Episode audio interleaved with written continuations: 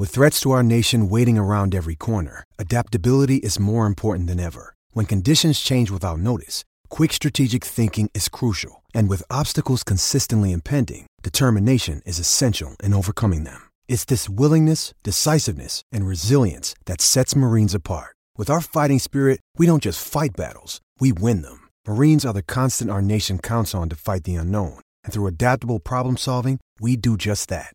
Learn more at marines.com. Sok szeretettel köszöntünk mindenkit a Keleten-nyugaton podcast újabb adásában. Az eddigi talán legnépszerűbb adásunk volt, amikor a CBA gyors talpalót próbáltuk így, így megvalósítani, és hát hallunk titeket, meg látjuk a visszajelzéseket, úgyhogy éppen ezért mindenképpen szerettünk volna még hasonló részeket, ahol egy picit belemászunk a liga pénzügyi oldalába, illetve egyáltalán a, az nagy átalakulásokba, meg a csapatok ilyen szempontból terveibe, mert ugye sokszor, amikor egy szurkoló nézi a csapatát, akkor így azt mondja, hogy de jó lenne ez ide, de jó lenne az oda, aztán nem biztos, hogy mindig értjük azt, hogy pontosan miért jön vagy nem jön egy játékos, erre szolgált a CBA gyors talpaló, de azért még van itt egy másik része is, hogy a csapatok részéről is. Folyamatosan tervezni kell, tehát egy gyakorlatilag front office-nak előre kell látni több évre a ligába, és erre teszünk most ilyen felületes kísérletet természetesen a tökéletesség igénytelensége nélkül, és mint mindig most is köszöntetem Zukály Zoltán, szia, szia! Szia Gábor, nagyon örülök, hogy megint itt lehetek. Ha már említetted a terveket és a tervezést, akkor azt hiszem, hogy a mai témánknál aktuálisabb nem lehet, hiszen kétféle szempontból is meg tudjuk ragadni ezt a, ezt a kérdéskört. Van egy talán alulértékel, de legalábbis nem olyan sokat átbeszélt témája. Van ennek az egésznek egy szegmense, és az érinti a a cap space-t, a sapka alatti helyet is, amiről nagyon sokat fogunk beszélni, illetve a szabad ügynöki piacot is. Ezek pedig azon játékosok, akik, akiket ledraftolsz, és a, a harmadik év után el kell döntened, hogy mit, mit csinálsz velük. Ugye most a, 2014-es draftról fogunk beszélni, hiszen most jött el az az idő, amikor a csapatoknak, és most, és ez 2017, tehát most nem is 2018-ról beszélünk majd még, szóval ezeknek a csapatoknak most kell majd eldönteni, hogy mit fog kezdeni ezekkel a játékosokkal, úgyhogy nagyon kíváncsian várjuk azt is, hogy ők mit csinálnak, meg, meg szerintem érdekes téma is lesz ez most nekünk. Így van, ez gyakorlatilag most az első fele, de valószínűleg inkább harmada vagy ötöde lesz ennek a mai adásnak, és hogy ez miért aktuális, tehát ugye hosszabbításokról fogunk beszélni, aki esetleg Zolinak a szavaiból ezt még nem vette ki, mert hogy a hosszabbítás az úgy működik, hogyha, és ezt ugye mondta is Zoli, hogy uh, nem arról van szó, hogy a negyedik év végét nézzük meg, meg hogy mikor restricted free agentek lesznek, hanem lehet hosszabbítani előtte, a harmadik év végén. E van egy különös szabály, hogy amikor elindul a szezon, ez pedig most október talán 17, de most nem is tudom fejből, de közeledik, akkor ezeket a hosszabbításokat már nem lehet megtenni. Előtte kell. Vagyis a következő egy-másfél hónapban rengeteget hallhatunk majd ilyen tárgyalásokról, és természetesen ide vehetünk majd egy-két második köröst is, aki mondjuk nem 14-es draftolt, de mégis ugye most kell majd meghosszabbítani adott esetben, tehát például Norman Powell. Azért alapvetően ugye ilyenkor leginkább a hírekben annak a draft classnak a játékosai szerep szerepelnek, aki a következő nyáron lenne restricted free agent. És róluk szeretnénk egy picit beszélni, hogy vajon kinek van esélye hosszabbításra, és ez nagyon jól bele fog vágni a következő nagy témába, amit ugye szintén Zoli már felvezetett, mégpedig, hogy megnézzük egy kicsit azt, hogy a játékosoknak, bocsánat, a csapatoknak milyen tervei lehetnek hosszú távon, és főleg a következő nyárra nézve. És akkor talán vágjunk is bele a 2014-es draft classből én azt gondolom, hogy az első ötöt mindenképpen érdemes megvizsgálnunk. Különböző esetek vannak rögtön itt az első ötben, és uh, ugye itt mindig két oldalról kell nézni a dolgokat. Az egyik a játékos oldala. Mit szeretne a játékos, mi a realitás? Nyilván annál azért egy picit uh, szeretne magasabbra menni minden olyan, hát harmad, negyedéves játékos, aki hisz magában és hisz abban, hogy még ennél sokkal jobb lehet. Ugye a csapatoknak viszont teljesen más, kell nézni azt, hogy körülbelül milyen anyagi helyzetben vannak most, milyenben lesznek egy év múlva, mennyit ér az a játékos, milyen potenciál van, van-e lehetőségük vagy akaratuk, hogy ezt a potenciált megfizessék, szóval itt tényleg sok szempontból kell ezt vizsgálni, és akkor ugye a 2014-es draft első választottja az Andre, uh, Andrew Wiggins volt. Vele kapcsolatban már jöttek a hírek az elmúlt időkben, a Minnesota szeretne hosszabbítani wiggins és valószínűleg be fogják ajánlani a maxot, ami egyébként egy picit zajos döntés nekem. Itt a zajost ezt úgy értem, hogy, hogy ez, ez nem annyira egyértelmű, szerintem, hogy, hogy ő maxot ér mindenképpen, és maxot kell neki adni, főleg a mostani helyzetben, hogy Jimmy Butlert is odahozták, és azért is van ebbe a döntésben nekem némi ilyen, ilyen zörej, hogy úgy mondjam, mert még ugye ezt először, amikor kinyilatkoztatták, az még a Butler csere előtt volt és, és nem tudom, hogy nem tudom, hogy azóta mennyi változás van. Minden esetre Zoli, te mit gondolsz, hogy Wiggins-t meg fogják hosszabbítani, és mi lehet abba a szerződésbe, mert például Wiggins ügynöke helyében trade kickert egészen biztosan raknék bele, illetve ha már ennyire diktálhatok, akkor biztos, hogy egy ötödik éves játékos opciót is. Egyetértek vele teljes mértékben, és ha jól emlékszem ezekre, ezekre a plegykákra, akkor öt éves szerződésről harsogtak. Azt gondolom, hogy Wiggins ügynökének a helyzete viszonylagosan egyszerű. A, a minnesota nehezebb. Beszéltünk már erről sokat, Wiggins egy jelen pillanatban nehezen behatárolható játékos abból a szempontból, hogy, hogy a potenciál egyértelműen ott van benne, de még nem tudott olyan teljesítmény nyújtani az NBA-ben, ami hát arra predestinálná őt, hogy, hogy aláírjon egy vaskos maximum szerződést, illetve hát arra igen, hogy aláírjon, mert bárki aláírhat akármint, de hogy megkapja és be, beajánlják neki ezt. Mégis ez fog történni, megmondom, hogy miért, mert a mininek nincs sok választása innen, tehát egyértelmű, hogy, hogy meg akarják tartani ezt a magot, és tulajdonképpen most all-in, mondtak, attól függetlenül fiatalok, Butler leigazolásával ugye teljesen egyértelmű, hogy a cél az, hogy hát ha őket kérdeznéd meg, szerintem azt mondanák, hogy konferencia döntő, és Wiggins beleillik a, a hosszú távú tervekbe egyértelműen. Nagyon nagy tehetségnek volt kikiáltva, amikor, amikor érkezett a ligába. Ahogy mondtam, ezt, ezt még nem feltétlenül tudta annyira jó teljesítménnyel alátámasztani, bár egy ilyen borderline all-star szezont azért már lehozott, viszont, viszont teljesen egyértelmű, és, és ebbe szerintem nem, nem lehet belekötni, hogyha mondjuk az ügynöke és az ő szempontjából nézzük, hogy a státusz, a potenciál még ott, ott van. Tehát uh, innentől kezdve meg van kötve a, a mini keze, be fogják neki ajánlani a maxot, nem lehet kérdés, uh, a kérdés csak az, hogy, hogy öt évre, vagy megpróbálnak mondjuk egy négy éves szerződést uh, elé, elé tenni. Hát ugye mondok akkor érveket amellett, hogy a Minnesota miért nem hosszabbítanám meg Wiggins-t. Ugye tudni kell a hosszabbításokról, hogy nem befolyásolja azt, hogy majd az illető restricted free agent lesz, és ugye ez azt jelenti, hogy ha most nem hosszabbítanak vele, akkor ugyanúgy jövő nyáron tarthatnak minden ajánlatot. Na már most, mivel Wiggins az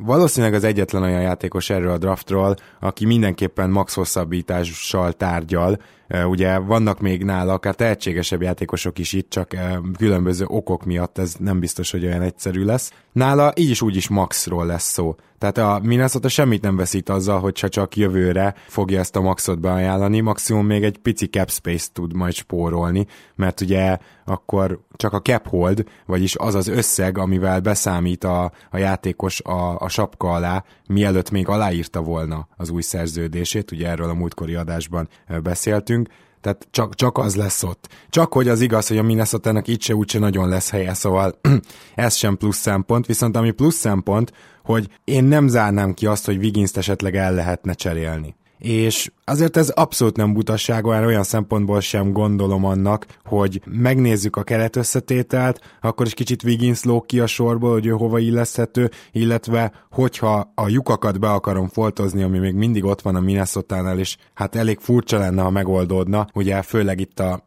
védekezésről beszélek kettes négyes poszton, akkor bizony wiggins akár Diengel kar- karöltve egészen korrekt ö, ö, ellenértékre lehetne váltani. Na most persze nem azt mondom, hogy mindenképpen ez a terv, vagy mindenképpen ez kell, de sokkal nehezebb lesz úgy elcserélni wiggins hogy egy úgynevezett poison pill szerződése van. Az azt jelenti, hogy már tudjuk, hogy meg lesz hosszabbítva. Ugyanis, kedves hallgatók, hogyha valaki nem tudná, hogy mi ez, ez azt jelenti, hogy olyankor, amikor egy olyan játékos cserélsz, akinek jövőre már megugrik a fizetése, tehát mondjuk Wiggins 7 vagy 8 milliója, nem is tudom most épp mennyinél jár, felugrana 25-re jövőre, akkor a csereértéke nem ez a mostani 7 millió lenne, tehát nem annyival számítana be a cserébe, hanem a kettő átlagával számítana be a cserébe. És ez ettől függetlenül a cserének a, a szabályai azok azok, hogy hogy ugye 125% lehet az eltérés. Tehát magyarán ez abszolút nehezíti azt, hogy egy ilyen játékost elcseréljenek. Ugye Oladipo volt ilyen, őt így cserélték most nem olyan régen a Paul George cserében. És akkor hogyha ezen így végigértünk ezen a gondolatmeneten, akkor szerintem most már ti is értitek azt, hogy mivel se így, se úgy nincs változás, Wiggins, hogyha marad minnesota mindenképpen maxért marad, akkor már ne nehezítsék meg annyira a saját helyzetüket, hogy kevésbé cserélhetővé teszik, ha mégis arra kerülne a sor, hogy esetleg egy cserébe bekerül Wiggins. Úgyhogy én ezért nem hosszabbítanám meg Wiggins szerződését, és megvárnám, még restricted free agent lesz. Abban a szempontból mindenképp igazad van, hogy, hogy Wiggins ugye nincs kényszerhelyzetben, tehát hogyha most eléteszik ezt a max szerződést, és mondjuk nem írja alá, akkor sincsen semmi, hiszen valószínűleg a, a Minnesota ugyanezt a szerződést beajánlaná neki majd jövőre. E, nyilván itt esetleg az benne lehet, hogy, hogy ha biztos akar menni, és nem akarja megkockáztatni, hogy egy esetleges sérülés után kapjon egy lóból ajánlatot, akkor aláírná. Emiatt esetleg megtörténhet ez. Azt semmiképp nem tudom elképzelni, hogy ő a Q-ot aláírná a jövőre az, az nagyon nagy kockázat lenne. Most még ha meg is sérülne azért, azért biztos, hogy egy 20 milliós szerződést kapna, szerintem egy ACL szakadás után is egy 4 év 20, tehát olyan 80 körül szerződést legrosszabb esetben. De ez is, ez is olyan, olyan opció, ami miatt azt mondom, hogy a Minnesota ne hosszabbítsa meg, mert hogyha bármilyen olyan dolog történik, nyilván nekik sem jól megsérül végén, de ha mégis ilyen történne, akkor lehet, hogy olcsóbban is meg tudnák tartani. Tehát minden afelé mutat nekem, hogy a Minnesota nem hosszabbítanám meg. Uh, igen, tehát a... Mármint most, tehát, hogy nehogy félreértés világos, legyen. Világos. Igen, igen. Uh, itt mondjuk azt szólhat mellette, hogy, hogy ezzel jelezni tudnák az egész keretnek, uh, beleértve, hogy a Towns és Butlert is, hogy ők bizony itt nagyon komoly dolgokra készülnek. Ez azért egy ilyen húzás uh, segíthetné a csapatnak szerintem a, a, az összetartását. Wiggins is megnyugodna, és valószínűleg talán inspirálhatná ez arra, hogy kiváló teljesítmény nyújtson olyan játékelemekben is, amelyek eddig hibáztak nála, és gondolok itt most elsősorban a védekezésre meglátjuk. Egyébként igen, tehát hogyha logikusan végig gondoljuk, akkor valószínűleg az lenne itt a helyes megoldás a mini részére, hogyha most kívánnának még, és jövő nyáron lépnének, akkor viszont ezt a következő szezont is kiértékelve, annak kapcsán is, hogy, hogy milyen fit lesz ugye Wiggins Butler mellett, és esetleg egy kisebb szerepben támadásban, mert azért erről beszéltünk, hogy ez bizony elég erősen kérdőjeles dolog. Bizony, és hát ugye amit én emlegettem, a csere lehetőség, az is szintén így, így marad meg. Na most itt is már fel tudtunk fedezni olyat, hogy a csapat érdekei, meg a játékos érdekei ugye kicsit mások. Hát a következő, az 1 per 2-es Jabari Parkernél pedig ez hát gyakorlatilag ordító különbség. Én éppen ezért szinte biztos vagyok benne, hogy most semmilyen megállapodás nem lesz. Ugye Parker most szakította el másodszor az ACI-ét, konkrétan az se biztos, hogy ebben a szezonban pályára lép, de ez Igen, még olyan... egy három-négy hónapja volt talán, tehát nem, mondjuk három hónapja nem lehetett, mert az már ugye júniuskor. Februárban volt végén. ez, februárban volt februárban ez. Volt. Akkor mondjuk már elég régen az ugye hét hónapja volt, igen, vagy, vagy kicsit több, mint a valószínűleg fél éve. Azt mondjuk én nehezen tudom elképzelni, hogy ne térjen vissza. Ha valamiért, akkor azért nem, mert ugye ez volt a második ACL szakadása ugyanazon térden. Lehet, hogy ez ilyenkor megdobja az egyébként 8 hónap körüli felépülési időt. Így van, viszont ugye nagyon speciális a helyzet, mert a Bax az természetesen, hogyha akar esetleg most is hosszabbítani, tehát hogyha bevállalja azt, hogy Jabari Parkerből esetleg már nem lesz soha nagyon atletikus játékos, vagy visszaesik a játéka, akkor viszont azt megtehetik, hogy most eléraknak valami nagyon lowball offert. És Jabari Parker pedig mondhatja azt, hogy hát én lehet, hogy ezt elfogadom, mert hogy én sem tudom, hogy milyen játékos leszek, illetve ez legalább garantált pénz. De most akkor tényleg olyanról beszéljünk, hogy mondjuk a 4 év 40 millió és őszintén szólva, hogyha Parker helyében nézzük, akkor nyilván, ha bízik magában, annyira, hogy vissza tud térni, akkor ennél jóval többet kereshetne évente. Viszont ezek miatt a bizonytalanságok miatt kizártnak tartom, hogy bármilyen hosszabbítás legyen. Szerintem nem is fognak tárgyalni a következő egy hónapban. Engem is meglepne. Én egy, én egy 3, 3 per 45-ös szerződésre gondoltam, hogy talán az még esetleg a Bucksnak adhatna némi pozitív értéket, hogyha nyilván, hogyha Parker felépül. Igen, azért csak teljes roncs nem lesz, tehát hogy legalábbis ezt gondoljuk, hogy a legrosszabb eset is az, hogy esetleg egy ilyen, ilyen öregkori Carmelo Antoninak valamilyen verziója lehet belőle. Az, az mindenképp pozitív volt, hogy a triplája rengeteget fejlődött a második szezonjára, gyakorlatilag 40% környékében tri, környéken triplázott, viszont a probléma az, hogy az, a játékának a többi része gyakorlatilag teljes mértékben arra épült, hogy ő, hogy ő egy ilyen extra atletikus, a méreteihez és elképesztő izomtömegéhez képest extra atletikus játékos. Hát na most ebből gyakorlatilag nem tudjuk, hogy mennyi fog megmaradni. Képzett is, szóval emiatt is lehet reménye arra, hogy, hogy ilyen all-star szint közelébe ér, de én azt gondolom, hogy arra, hogy ő valaha szupersztár lesz ezzel a két ACS sérüléssel, szerintem már nincs sok esély. Kicsit hasonló, de nem teljesen a következő draftingnál a helyzet. Joel Embiid, akit, hogyha most csak megnézem azt, hogy mit láttunk tőle az alatt a 30 nem tudom hány meccs alatt, akkor ő egy garantált max játékos és jobb, mint Wiggins. Tehát itt nincsen kérdés, azt gondolom. Nem kérdés. Viszont, ja, és az egyik hattéken majd biztos, hogy hozzá fog kapcsolódni, úgyhogy készülj fel lélekben, Zoli, hogy Embidet viszem. Minden es... Fura. Uh, igen, már most így elkezdett járni az agyam, hogy mi lehet az, de nyilván nem az lesz a háttéket, hogy megint ki kell hagyni a teljes szezon, mert az annyira nem lenne hát. Nem, nem, Maximum. sajnos, és pont ez a baj, hogy szerintem a Philadelphia-nál is tudják ezt, hogy egyszerűen, hát meg kellene nézni legalább egy teljes szezont Embiidtől és hogyha ezt az egy teljes szezon meg akarják nézni, azt csak most tudják megtenni a következőben. Éppen ezért szintén ugyanígy azt várom, hogy nem lesz hosszabbítás, mert most őszintén te beajánlanád, akármennyire szeretjük mindketten Embidet beajánlanád, a maxot így most uh, látatlanba, úgyhogy nem láttál csak egy, egy fél évet gyakorlatilag a játékosból? Kiszár dolog, három, három szezon alatt a srác játszott 32 meccset. Miről beszélünk? Tehát uh, lehet, lehetne egy ilyen Shaquille Larry Bird hibrid is, akkor se ajánlanám be neki a maxot erre a 32 meccsre három szezon alatt. Arról nem is beszélve, hogy tehát mi történhet a Filadelfiának, mi, mi, a, mi az a legrosszabb eset, úgy értem anyagilag, nyilván egyébként ez egy nagyon jó eset. Hát az történhet, hogy hoz egy fantasztikus szezont Embiid, és maxot kell neki ajánlani. Hát és? Tehát, hogy ez miért lenne probléma? Igen. Hogyha potenciált nézünk, azt most így is úgy is be kéne ajánlanod neki, úgyhogy igen. Na most aztán eljön a negyedik és az ötödik választott, ahol már bele kell mennünk egy picit abba, ami később az adás témája lesz, még pedig a csapatoknak a helyzetébe. Mindjárt el is mondom miért. Ugye Aaron Gordont választotta a negyedik helyen a Magic, és na például nála ugye az a helyzet, hogy egy olyan játékosról van szó, aki az atletikus képességei alapján, illetve ugye nem is sérülékeny, ezt gyorsan hozzátesszük, ha már így Parkernél ezt felemlegettük, az atletikus képességei alapján már-már elitvédő prospekt volt, amikor abban a pillanatban, hogy kijött, és tényleg nem is rossz védő, és megvannak a méretei is, 3-as, 4-es poszton tud ugye játszani, de támadásban még nem tudott igazán kifejlődni. Viszont ugye, ami megtörtént az Ibaka csere után, nem tudom egyébként Zoli, te akkor ránéztél utána Aaron Gordon számaira, én most megtettem, és egyébként pont ma hallgattam a, ehhez a részhez picit hasonló témájú Dangdon adást is,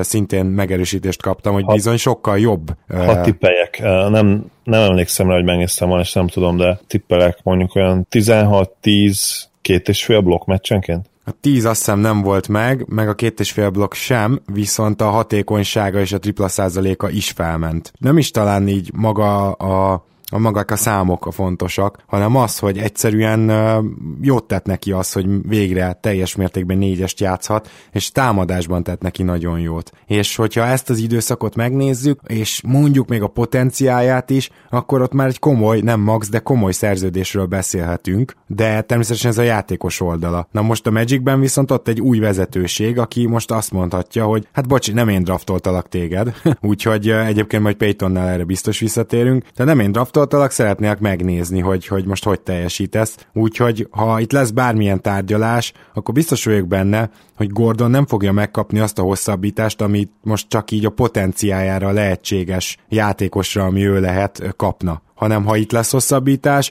akkor a Magic vezetőség valószínűleg egy viszonylag lowball offert fog csak mondani, és Gordon vagy rábólint, vagy azt mondja, hogy megnézzük ezt az idényt. És én Gordon helyében nem bólítanék rá, mert pont ebbe az idénybe végre full-time négyest játszhat, egy ruki lesz ugye mögötte a csere, gyakorlatilag szerintem 30 perc garantálva van a négyes poszton, és lehet, hogy még négy-öt a hármas poszton is.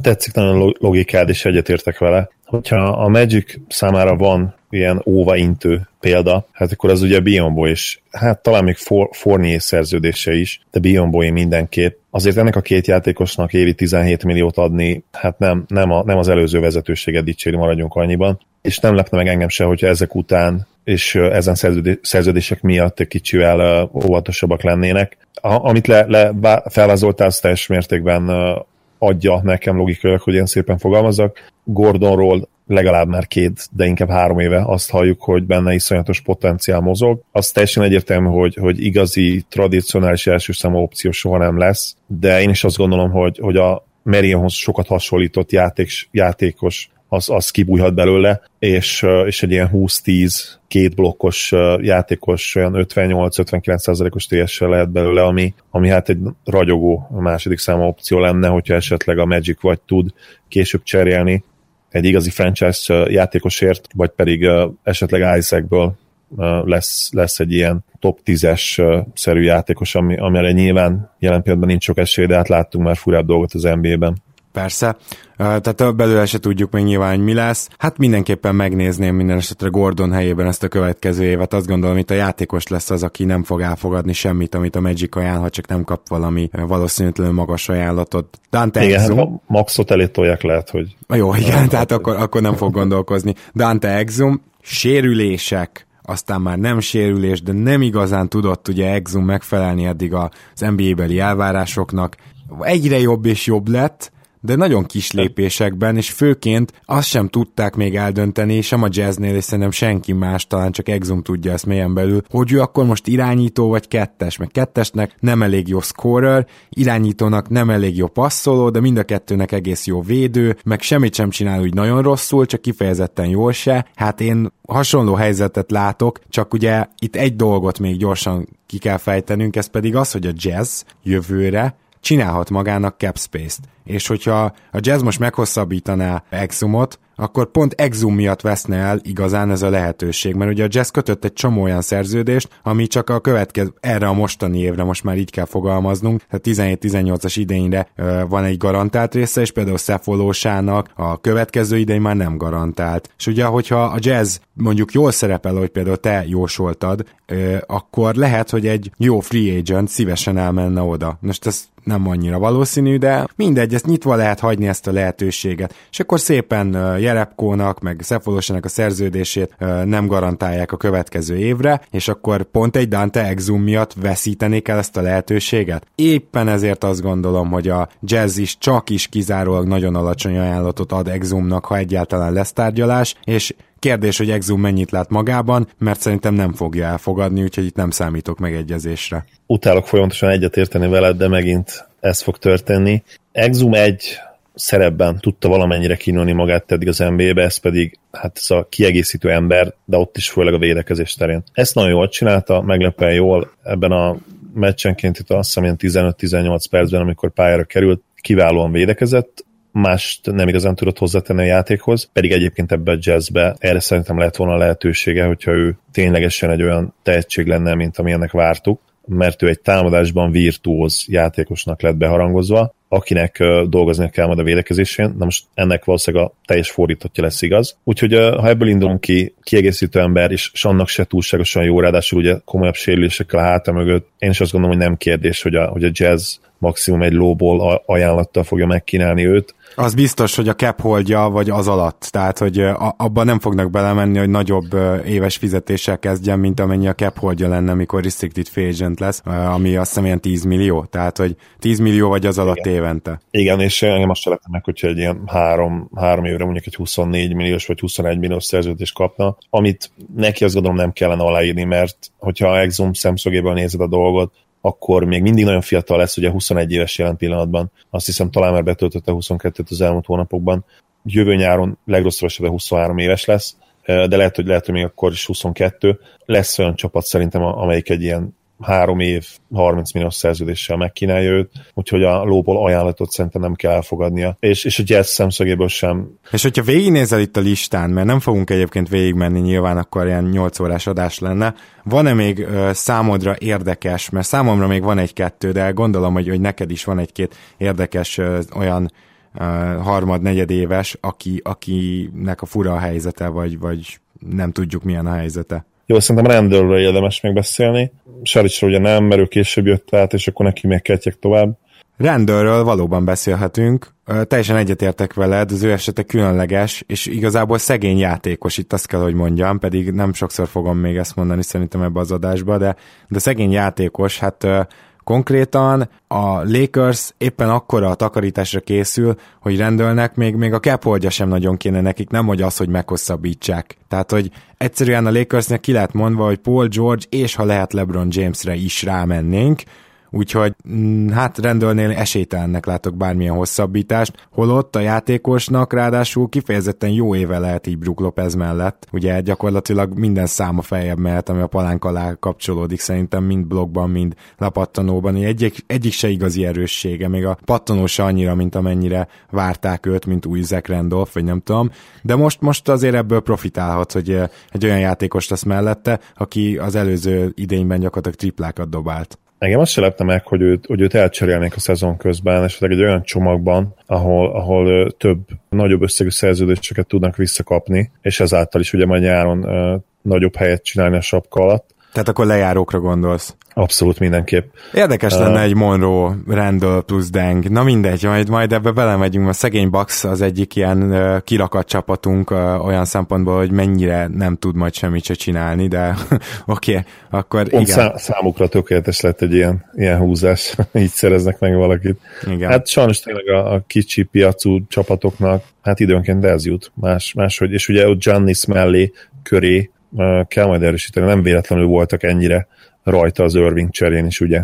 Igen. Mert és akkor, hogyha még erről a draftról mondhatok egy-két embert, aki szerintem érdekes lehet, az egyik mindenképpen TJ Warren, ugyanis ott látok esélyt arra, hogy a, ha csak a játékos nem gondolja magáról azt, hogy ő egyébként egy ilyen 30 pontos első számú opciónak kéne lennie, hogyha egy ilyen nagyon-nagyon jó cserének szóló pénzt, tehát mondjuk évi 12 milliót beajánl a Suns, szerintem Warren el fogja fogadni. Tehát például, ha van olyan, ahol közös a csapat érdeke is, mert semmivel nem hátráltatná a Phoenix-et szerintem Warren szerződése, és a játékosé is, lehet, hogy nem egy 5 éves, 4 éves, de egy 3 éves szerződés hosszabbítás, ott simán benne van a pakliban, tehát eddig ugye egy csomó ilyen akadályt soroltunk fel, szerintem például őt lehet, hogy meghosszabbítja a csapata. Másik ilyen, az pedig kicsit más mér, de Yusuf Nur- Nurkic, akinél egyszerűen az van, hogy a Portlandnek semmilyen mozgástere nincsen, még körülbelül két évig, de lehet, hogy három. És nem tudom, hogy hogy tudna trükközni a Portland annyira, hogy ha valaha is a sapka alá kerüljön ebbe az időszakba. Ezt lehet, hogy majd részletesebben is megnézzük később. Minden esetre éppen ezért nekik az, hogy Nurkicsot elengedjék, az nem nagyon opció, ha csak Zach Collins nem mutat valami irgalmatlan durvát ebben az évben, és tulajdonképpen Nurkicsnak a meghosszabbítása az szerintem nem lehet kérdés, és biztos vagyok benne, hogy lesznek tárgyalások. Lehet, hogyha Nurkis túl sokat akar, például egy öt éves maxot, akkor ez problémát jelenthet, de akkor megmondhatja a csapat, hogy jó, hát legrosszabb esetben megnézzük, hogy milyen ajánlatok jönnek majd a Restricted Free Agent piacon uh, jövő nyáron érte, és ha valaki tényleg betrolkodik egy maxot Nurkicsnak, akkor majd uh, elhalasztják ezt a döntést, de hogyha Nurkic egy picit enged a, abból, amit kérne, úgy szerintem szíve szerint, és mondjuk egy évi 18-20 millió szerződésbe találkoznak a felek, én ott is el tudok képzelni egy hosszabbítást. Te hogy vagy ezzel? Hát, a műsor második felében fogunk beszélgetni egy trendről, ami éppen lezajlóban van az NBA-ben, és abba is abszolút beleillene ez a, ez a dolog, ez a döntés, mind a Blazers, mind pedig, a, mind pedig Nurkic részéről. Az ő esetében ott volt már az a teljesítmény, ami, ami őt egy komolyabb szerződésre predestinálja, és hogy mondta a Blazersnek is bizony érdeke lehet az, hogy, hogy, hogy őt most meghosszabbítsák még. Megvan tulajdonképpen az a mag, amivel próbálkozni fognak a következő években.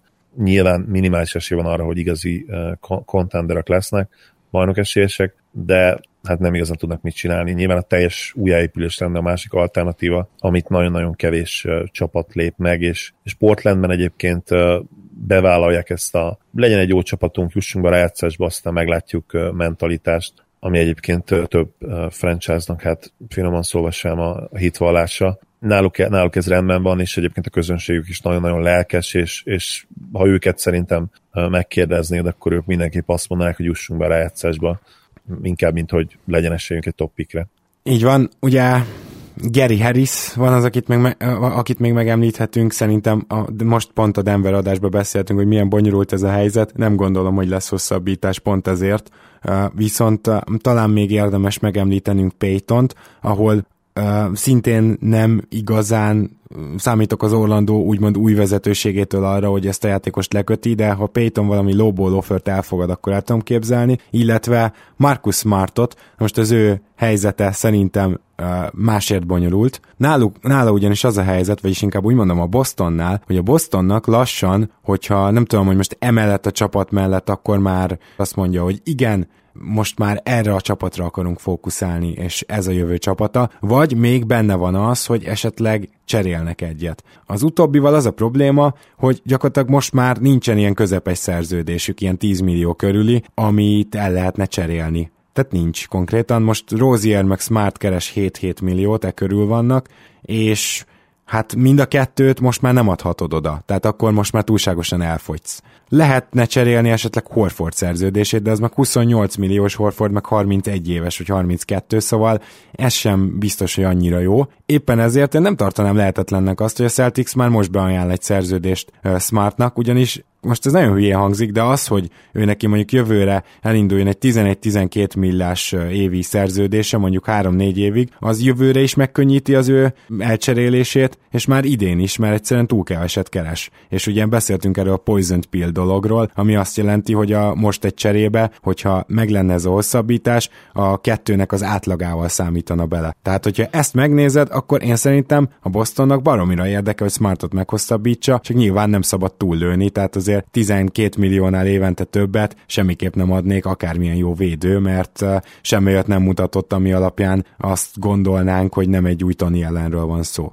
Viszont minden, amit mutatott, és itt most beleértve a pályán kívüli nyilatkozatait is számomra arra enged következtetni, hogy ő ezt, a, ő ezt az ajánlatot biztos, hogy nem fogadná el. Hát igen, ez akkor problémás lehet, mert, mert ennél többet viszont hülyeségnek kiadni, az tény. És ö, ha, ha azért egy kicsit túlározod, az még rendben van, de mondjuk 15 millió úgy meg már nem fog kelleni egy cserében, szóval hm, Na mindegy, hát ez mindenképpen érdekes lehet. Na most, hogy ezeket megnézegettük, reméljük, hogy ezt is élvezetesnek tartjátok, és hát mindenképpen van tétje a dolognak, a következő egy-másfél hónapban ezeknek a tárgyalásoknak le kell menni, ha ugyan lemennek, és ezért minden évben jellemző nagyon kevés hosszabbítás van, két, három, négy, most se várunk többet, ahogy hallhattátok. Viszont szeretnénk így a csapatok szempontjából is megvizsgálni azt, hogy mi várható például úgymond jövő nyáron, hogy tervezzenek a csapatok a jelenlegi helyzetben, és ennek kapcsán, mivel ezt többen is kértétek, hogy ilyen nagy, hosszú távú, nagyívű következtetéseket is néha vonjunk le, most a liga pénzügyi helyzetét fogjuk megvizsgálni gyakorlatilag a következő, nem tudom, hogy mennyi időben, és azért az nagyon-nagyon beszédes,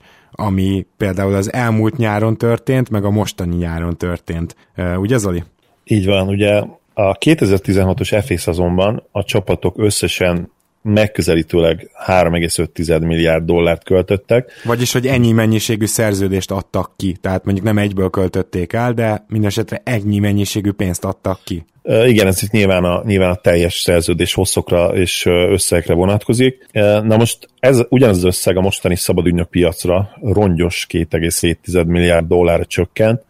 Ha nem is kell még köncsöpeket morzsolni a játékosoknak, na jó, igen, harmadjára akkor csak sikerülni fog ha nem is kell még könycsepeket morzsolnunk a játékosok sorsa miatt, nekik pedig keresett kiegészítésen gondolkodniuk, az már azért világosan látszik, hogy a, hogy a pár évvel ezelőtt megjósolt kolbászból lesz a kerítés trend, ha, ha itt is volt, akkor hát bizony nagyon gyorsan el, elmúlt. Ez is vitatható, egyébként, hogy valaha megérkezett ez, ez a trend, de ha itt is volt, még a 2015-ös és mondjuk a tavalyi szezonban, akkor az egyértelmű, hogy most már kifelé megyünk belőle. És én azt várom teljesen egyértelműen, hogy, hogy ez a 2,2 milliárd, amit e, ezen a nyáron elköltöttek a csapatok összesen, az jövőre ilyen, ilyen két milliárd környékére fog zsugorodni. Igen, most ezek óriási számok, de ettől függetlenül nagyon erős ez a visszaesés, és szeretnénk egy kicsit utána menni, hogy mi vezetett idáig. Ugye az NBA-nek a célja ezzel az egész franchise rendszerrel, sőt gyakorlatilag az amerikai major sportoknál is megfigyelhető ez a cél, hogy legyen egy ilyen esélykiegyenlítés. Ugye ez a lényeg a draftnak is, illetve próbálják azért az elmúlt években is láttatok erre jó pár példát, amikor próbálják eltüntetni minél jobban a nagy piac, kis piac közötti különbséget. És a legutóbbi két CBA, vagyis általános szerződése a ligának, az abszolút ezt szolgálta, Gyakorlatilag egyre inkább olyan szabályok jöttek, hogy a csapatok a saját draftoltjukat minél több ideig, minél jobban meg tudják tartani. Ennek mondjuk lett egy olyan következménye, hogy bődületes szerződéseket adhatnak, és nem csak, hogy ezt kiadhatják, hanem adnak is, tehát ez elő fog fordulni még. Hardenre úgy, úgy tekintünk, ráadásul nem is a Houston draftolta, de Hardenre úgy tekintünk, hogy teljesen jogos körére, teljesen jogos, hogy megkapták ezeket a szerződéseket, de ugye egy-két rosszabb helyzetben lévő csapat is van, akik lehet, hogy éppen ezért max szerződéssel tudják csak megtartani a játékosukat. Erre jó példa hogy Otto Porter is, de jó példa lesz majd szerintem Anthony Davisnél is a New Orleans. Úgyhogy kíváncsi vagyok, hogy ott, ott mi lesz, hogy mennyire fogja Davis majd azt nézni, hogy mennyivel több pénzt kaphat New Orleansból. És akkor vannak még itt más tényezők is, ugye Zoli, most egy picit talán átadnám neked a szót, beszéljünk egy kicsit talán, a, mi volt ezzel pontosan ezek a tévés jogok, jogokkal, hogy ugrott a cap, majd hogy ugrott mm, a lig, majd hogy maradtunk szinte egy helyben. A 2015-ös szezonban, ami ugye a 2014-15-ös szezon, a sapka még 70 millió dolláron állt, és utána jött ugye ez a hatalmas tévészerződés, ami után gondoltuk azt, hogy itt a sapka gyakorlatilag a végtelenségig fog majd nőni, és egy ideig úgy is tűnt, mert egy év alatt bizony 24 milliót ugrott, és a, a cap maximum az ugye a 2015-16-os szezonban már 94 millió volt, aztán ez pedig a 2016-17-es szezonra bizony 99 millióra ugrott, és a következő szezonra is ez egyébként még, még nőni fog, ezt tudjuk most már, bár nem annyit, amennyit prognosztizáltak, ugyanis többen azt gondolták, hogy, hogy 106 minimum, de, de talán 108 vagy esetleg 110 millió is lehet jövőre. A cap ezzel szemben azonban 102 millió lesz csak, ami, ami lényegesen kevesebb, mint amit vártak. Azért ez a 6-8 millió dollár ez nagyon nagy különbség, bár várható még ezután is ugrás 2019-re és 2020-ig valószínűleg bezáróan, bezárólag, az, az már most valószínűsítető, hogy olyan hát 115 milliónál nem biztos, hogy feje fog menni, esetleg 120 millió lehet, de ott, ott nagyon valószínűleg meg fog állni ez az egész, és, és, és számomra nem lenne meglepő, hogyha akkor már elég kevés csapat lenne, aki, aki luxusadót fizetne, mert az új az új szabályok, ugye, amiről szintén beszéltünk, az új luxusadó szabályok azért elég brutálisak, ugye erre a bizonyos összeg felett minden dollárra fizes be még egy dollárt, szóval ha ezt mondjuk adóban nekünk valaki kiszabná, és azt mondanák, hogy a fizetésünk után fizessük be gyakorlatilag a fizetésünket, akkor azt hiszem, hogy elég, elég cudal világban élnénk. Ez biztos, és ugye említetted ezeket a 115-120 milliós számokat, most járunk tehát ugye mennyire 102-nél, mert ezt úgy mondtad, hogy jövőre, de ez már a mostani idényben, ugye 102, hogyha nem... Uh, igen, hát igen, valóban úgy, ugye FA szezonban gondolkodtam, de tehát ugye ennyit ebből költhetnek, vagy, vagy ez lehet ugye a határa és a következő nyára, de természetesen igen, ebben a szezonban már itt van ugye a sopka. Így van, és akkor most, hogyha ezt megnézzük, akkor bizony ez a trend, ami most lelassult, azt is eredményezheti, hogy itt nem, nem fogunk felmenni 115 meg 120-ig sem, hanem akár annyira lelassulhat, hogy most ilyen 1-2 milliót fog csak ugrálni évekig a, a sapka. És mindjárt elmondom, hogy milyen következményei vannak ennek, de ugye beszéltünk erről, a Zoli beszélt erről a bizonyos elmúlt két nyárról, ugye sokszor szerződést kötöttek a csapatok, sajnos, tehát abszolút nem gondolkoztak előre, rengetegen próbálkoztak, például Denge és Mozgov ugye nagyon nagy példa erre, meg már sokszor elsoroltuk, hogy még kik, és az a sok-sok szerződés ráadásul általában két, három, négy, öt éves volt. Ezzel az a probléma, és nagyon látszott, hogy ugye teljesen megváltozott idénre, amikor sokkal kevesebb pénz volt kint már a piacon, mert sokkal kisebbet ugrott a cap, hogy most már elkezdtek inkább két-három éves szerződéseket adni a csapatok, meg nem garantált második, harmadik éveket. És bizony, most már egy kicsit olyan késő bánat mert hogy azok a szerződések viszont, amit mondjuk a Portlandet teljesen megbénítják, a Milwaukee-t megbénítják, és még jó pár csapatot megbénítanak, azok most ketyegnek, nem tudsz vele mit csinálni. Az új CBA ráadásul nem adott amnesty jogot, ugye ha emlékszünk, ez az volt, hogy egy olyan játékost, akit te szerződtettél az új CBA előtt, arra azt mondhatod, hogy amnesty-vel ereszted, tehát kifizeted a neki járó pénzt, de nem számít be a sapka alá. Ezt ugye nem kapták meg a csapatok az új CBA-ben. Amiről beszélnünk kell még az a játékos uralom, ami, ami nem egy új keletű dolog az NBA-ben, és itt most fontos kiemelni, hogy a legeslegjobb játékosokról beszélünk, mert a kiegészítő embereknek azért messze nincs olyan hatalma ebben a ligában. Szóval a játékos uralom ilyen mértékű megjelenése amit valószínűleg az új érában legalábbis ugye a, a Celtics indult el 2007-2008-ban, és hát aztán a, a hittel tetőzött, és hát jelen pillanatban is tart még ez. A lényeg itt az ugye, hogy, hogy, a, hogy ezek a top 20-as játékosok a ligában most már nem feltétlenül azt akarják, hogy, hogy legyen egy saját csapatuk, és, és úgy küzdjenek a bajnoki címért, hanem, hanem szintén top 20-as játékosokat keresnek. És egyébként lehet, hogy ez mindig, mindig igaz volt, de, de most már ilyen trend teremtő kicsit, és, és a hét után most már ugye van a Warriors, és most már tényleg bele is vannak valamennyire kényszerítve a legjobb játékosok abba, hogy ezt az utat válasszák, mert ha valahogy le lehet nyomni ezt a Warriors a következő években, akkor szerintem csak így. És tényleg az a trend van, hogy gyakorlatilag az garantálja, hogy ott lehess a legjobbak között, hogyha legalább két ilyen uh, sztár, szupersztár uh, össze tud állni. Tehát most nyugodtan beszélhetünk középcsapatok szintjén is megvan ez, mert nyugati középcsapatnak lenni, az azt jelenti, hogy keleten valószínűleg top 4-be végeznie, mondjuk egy Memphis, ahol ugye két ilyen játékos van, vagy New Orleans, ahol ilyen két és fél ilyen játékos lesz most. Tehát ezeket tényleg úgy érdemes nézni, és csomószor volt ugye Chris Paul nagyon jó példa, hogy ő azt mondta, hogy jó, akkor ő most más szeretne, és akkor ő Hardenhez társult be. Gyakorlatilag mondta a Clippersnek, hogy oda szeretnék menni, viszont cserébe belépek a szerződésembe, ugye Chris Paul most szabadügynök lehetett volna, és nem lett az, azért, hogy el tudják cserélni, és így a Clippers is jól járjon.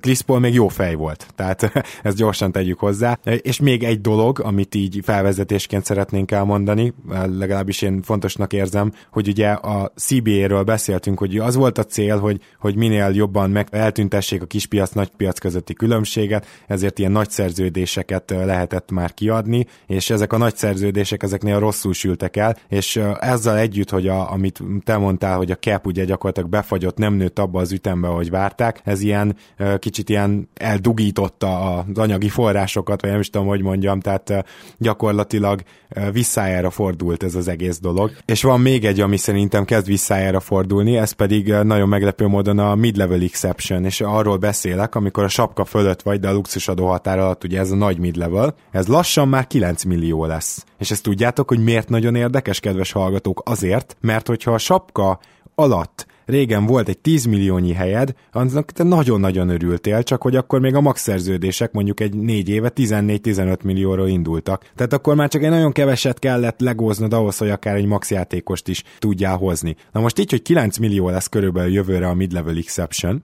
így az a jelenség áll fönt, hogyha nincs legalább egy ilyen 10 millió helyed a sapka alatt, akkor nem is érdemes a sapka alatt lenni és ez egy olyan jelenség, ami teljesen új, és most fog beütni az NBA-be, idén nyáron már beütött, láttuk a Houstonnál, hogy direkt a sapka fölött maradtak, mert hogyha bemaradnak a sapka alatt, akkor nem kapják meg ezt a nagy mid-levelt, és egyszerűen kevesebb pénzt költhettek volna, és nem hozhatták volna oda PJ Tuckert. Úgy, Pontosan, hogy... és, és nem véletlen az sem, hogy amikor ugye készültünk erre, erre az adásra, és nézegettük a csapatoknak a, a cap szituációját, hát akkor bizony most már csak, csak azokkal a csapatokkal foglalkozunk, akiknek hát lesz egy ilyen 20 milliónyi hely jövőre a sapka alatt, vagy pedig csinálhatnak ennyit, 20 milliót. De most ha tényleg ez kell ahhoz, hogy abban gondolkozunk, hogy ki mehet rá egy, egy nagyobb F-ére, ahhoz minimum 20 millió helyet kell csinálni a sapka alatt.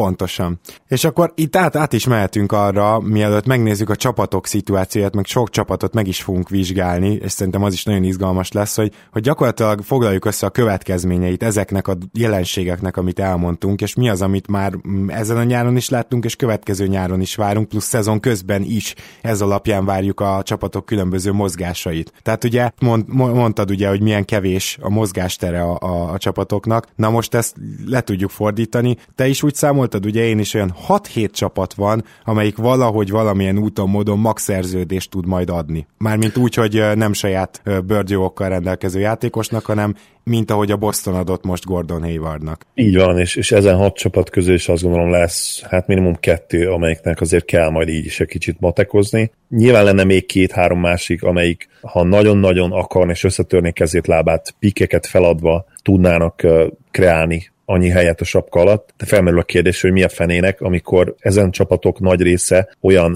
alakulat, ahová nem valószínű például, hogy menne egy, egy Paul George. Tehát ez is felmerül, hogyha ha tudod azt, hogy olyan FA van csak, amelyik nem valószínű, hogy játszana nálad, minek törnéd össze tényleg, ahogy fogalmaztam, kezed lábad ahhoz, hogy csinálsz neki helyet, amikor úgyse fogod oda menni. Bizony, és akkor itt tényleg megnézhetjük azt, hogy ki lesz itt a valós free agent 2018-ban.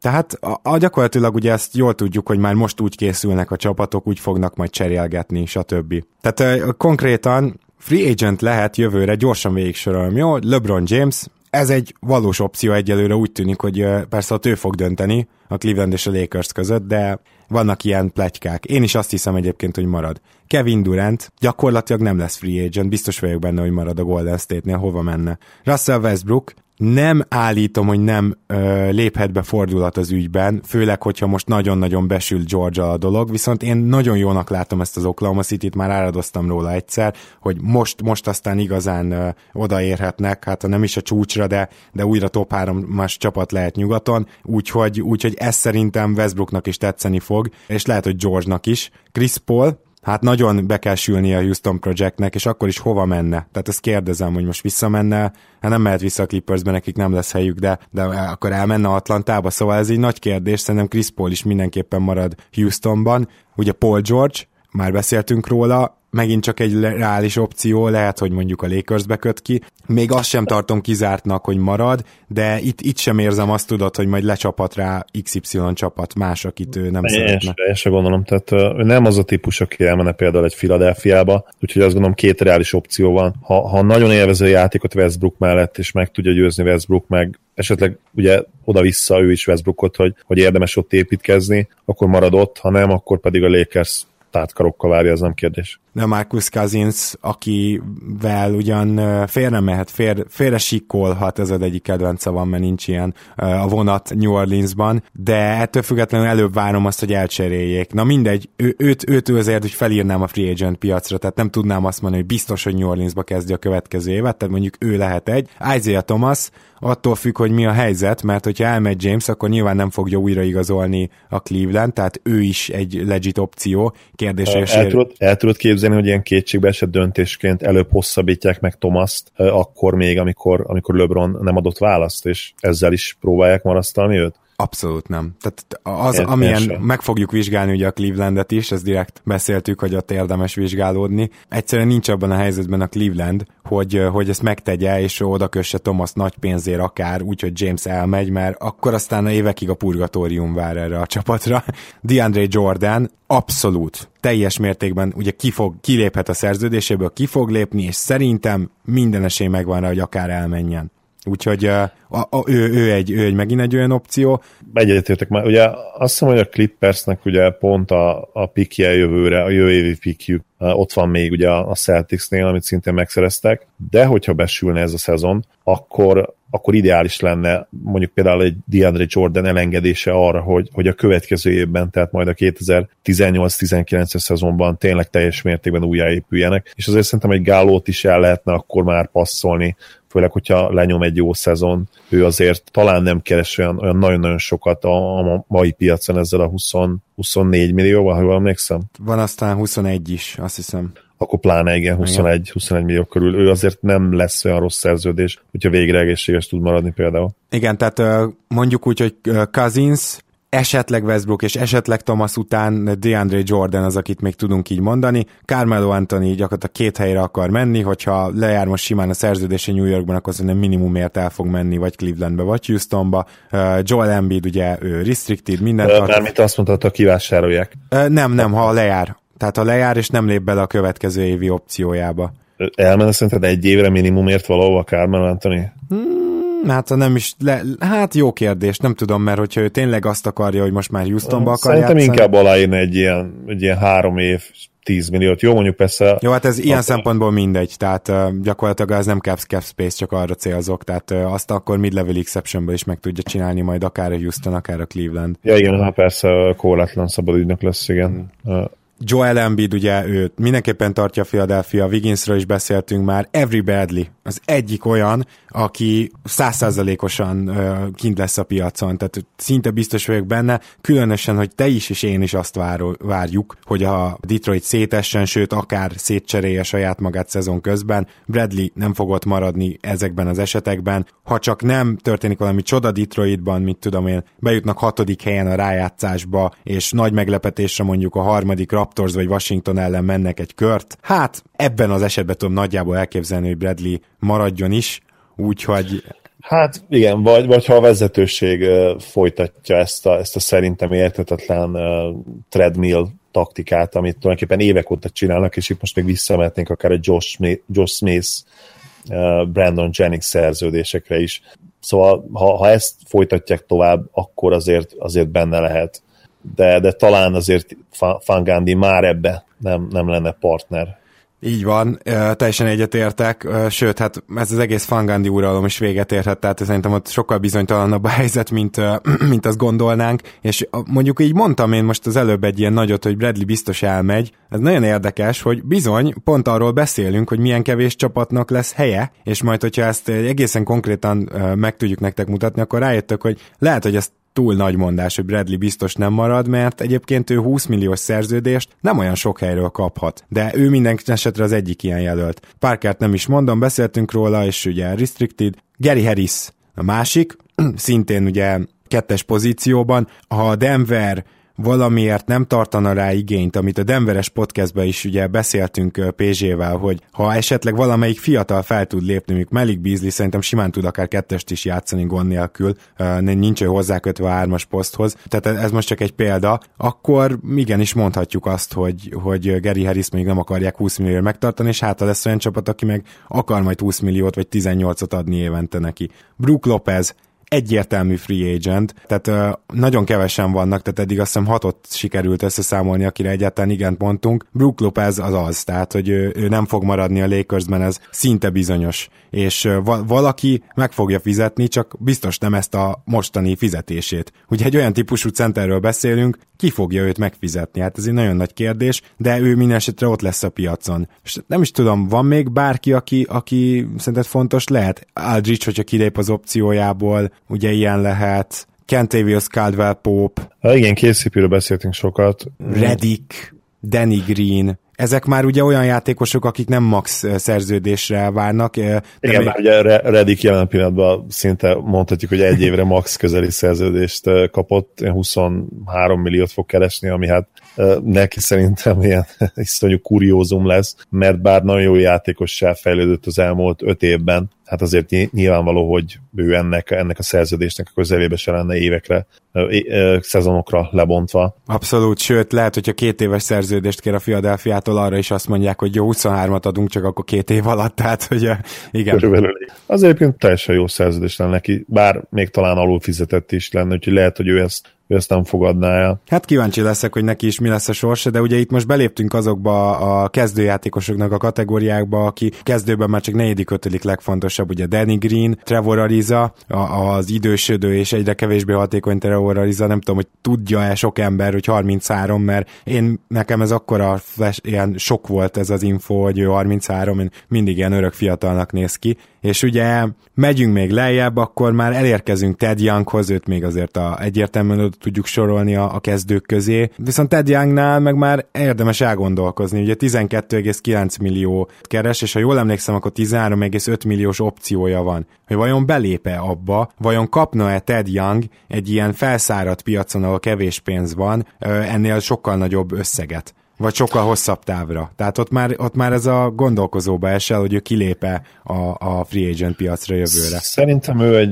3 per 45-öt azért legrosszabb esetben kapna, lehet, hogy 3 per 48-at is. Én azt gondolom, hogy nála lenne értelme kilépni. Ő még mindig elég fiatal, jól megszem 27 év Igen, körül igen, 27-28, igen, igen. Szóval ő neki még odaadhat szerintem egy 3-4 éves szerződést, és, és tudod azt, hogy nem is sérülékeny, ráadásul tudod azt, hogy nagyjából azért a pénzért egy egészen jó, nem, nem all szintű, de, de az alatti stabil teljesítményt fogsz kapni. Így van. És akkor ugyanebből a kategóriából Jeremy Lin, Derek Favors, Greg Monroe, Wilson Chandler, aki már 32 éves lesz egyébként, Rudy Gay, hát akár Kenter, mondjuk az egy jó kérdés, hogy vele mi lesz, Wesley Matthews, Lou Williams, itt már viszont olyan játékosokról beszélünk, tehát most értünk be abba a zónába, nem tudom, eddig olyan 12-14 nevet sorolhattunk fel, aki, aki esetleg csapatot válthat. Viszont itt beértünk abba a zónába, akit le tudsz igazolni majd valószínűleg mid-level exceptionnel. Tehát azt gondolom Lou Williams, Trevor Booker, Joe Johnson, Austin Rivers, Corey Joseph, Nick Young, hát Nick Young persze neki van egy opciója, Patrick McCall, ők mind olyan játékosok, akik már valószínűleg mid-level exception is elérhetők, és onnantól pedig már, már, már nem számítanak annyira a free agent piacon a hely szempontjából. Összességében, hogy milyen következtetést vonunk le ebből? Szerintem az a következtetés, hogy a free agency ideje egy időre most legalábbis lejárt, eljön majd a cserék és a sign and trade ideje. Nézzétek meg azt, hogy ezen a nyáron hány blockbuster trade volt, és hányan,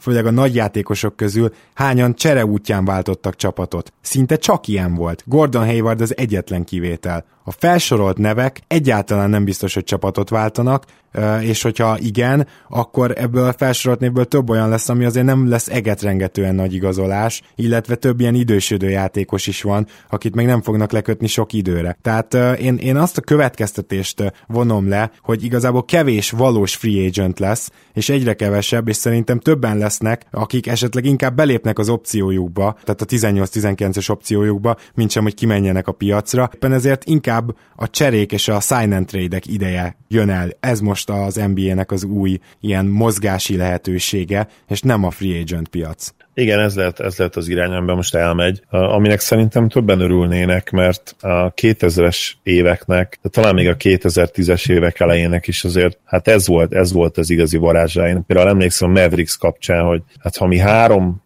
nagyobb ritult nem csináltunk a, a 15 év alatt, akkor egyet sem, és itt arra kell gondolni, hogy, hogy a keretből sokszor 5-6 játékos is kicseréltek egy nyáron, és voltak közte olyan emberek, akik nagyobb szerepet kaptak az az előtti szezonban, a csere előtti szezonban, és, és ilyenkor azért felbojdul az, az élet az NBA-ben, és a szurkolók hát csüngenek ugye a trade checkeren, az ESPN hír, híres trade checkerén. Én, én nem bánnám ebből a szempontból, viszont az is igaz, hogy ahogy mondtad, hogy például Eldridge is jó példa erre, hogy ő szerintem be fog lépni a szerződésébe, és ezzel például a Spurs-t hát nehéz helyzetbe hozhatja, és hogyha vannak ilyen játékosaid, akik tudják magukról, hogy, hogy ők valószínűleg a piacon nem kapnának annyit, és pont emiatt lépnek be a szerződésükbe, hát akkor ez bizonyos cserét is meg, megnehezítheti az adott csapatnál, mert hogyha, hogyha egy játékos ennyire beárazza saját magát, és, és a piac is tulajdonképpen igazolja ezt azzal, hogy, hogy nincs nagy érdeklődés utána, mint ahogy szerintem egy Eldridge után jelen pillanatban valószínűleg nem lenne nagy érdeklődés, akkor nagyon-nagyon kreatívnak kell lenni egy, egy GM-nek,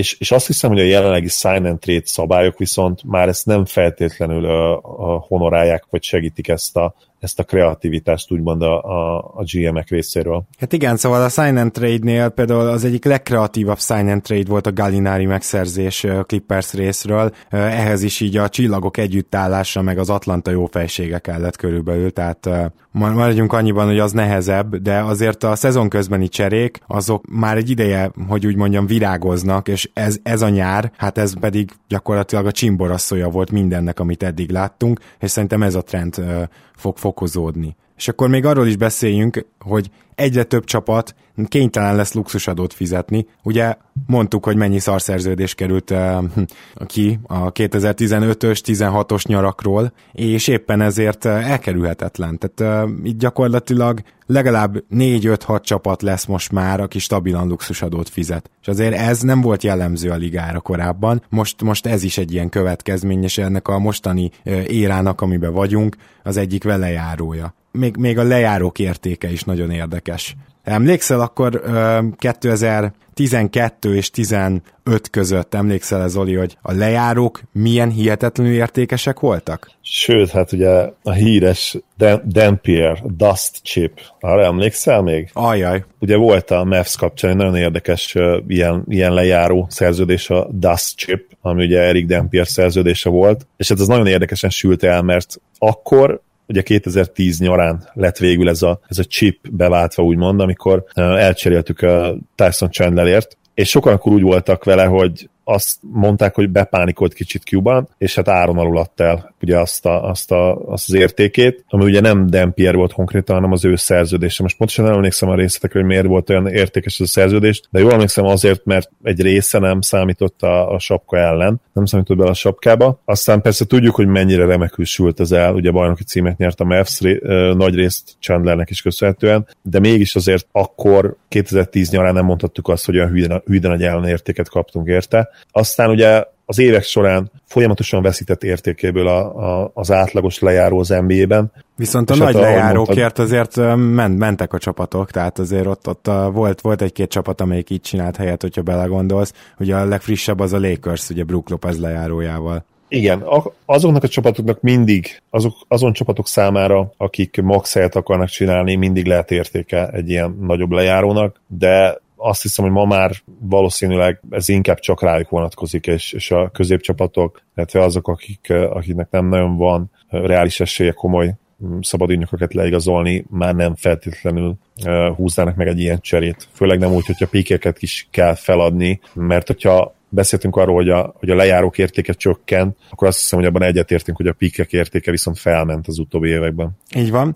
Még a lejárókkal kapcsolatban annyit, hogy elég prózai oka van annak, hogy most én azt gondolom, hogy jelen pillanatban nem annyira értékesek, pedig pont, hogyha azt néznénk, hogy mennyire sokan fizetnek luxusadót, ugye amiről beszéltünk, hát nyugodtan konkretizáltunk, tehát a Golden State Warriors, a Washington Wizards, a Cleveland Cavaliers, az Oklahoma City Thunder, ha csak nem megy el egyszerre Westbrook és George, de még a Hornet Hornets is max, masszívan luxusadóban lehet jövőre. Talán a Hornets már nem, de az elmúlt el, előző négy csapat az már most valószínűsíthető, hogy luxusadóban lesz. Viszont ezek a csapatok ezek meg ö, általában hát nem csak jó szerződésekből állnak, mondjuk a Golden State majdnem, de ezek a csapatok csak azért, hogy a luxusadót elkerüljék, talán csak a Washington tudnám mondani, hogy, hogy ő elkerülne, de most akkor érted, Gortatot viszont a Milwaukee nem fogadná be. Mert hogy ugye a Bucks is egy nehéz helyzetben van, olyan szempontból, hogy hamarosan hosszabbítani kell Jabari Parkerrel, illetve önmagában is nagyon tele vannak még legalább két évig a szerződések miatt, amiket megkötöttek, ugye John Hanson, Mirza Teletovic, erről is beszéltünk, és ugye ők lehet, hogy szívesen odaadnák Monroe lejáró szerződését valami értéket, de semmiképpen egy hasonló, hosszabb távú szerződésért, mert azzal még jobban belbetonoznák magukat abba, hogy, hogy egyáltalán ne legyen helyük igazolni. Szóval ez ezért nagyon nehéz szerintem, és a lejárók értéke gyakorlatilag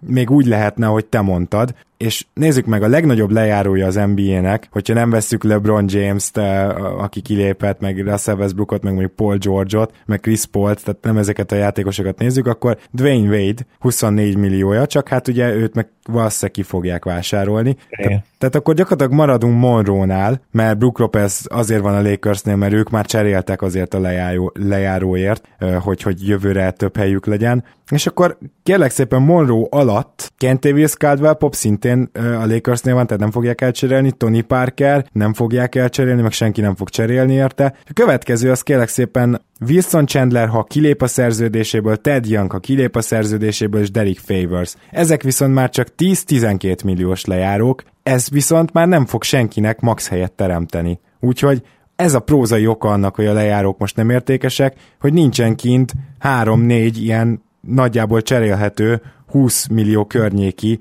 lejáró jelen pillanatban az NBA-ben.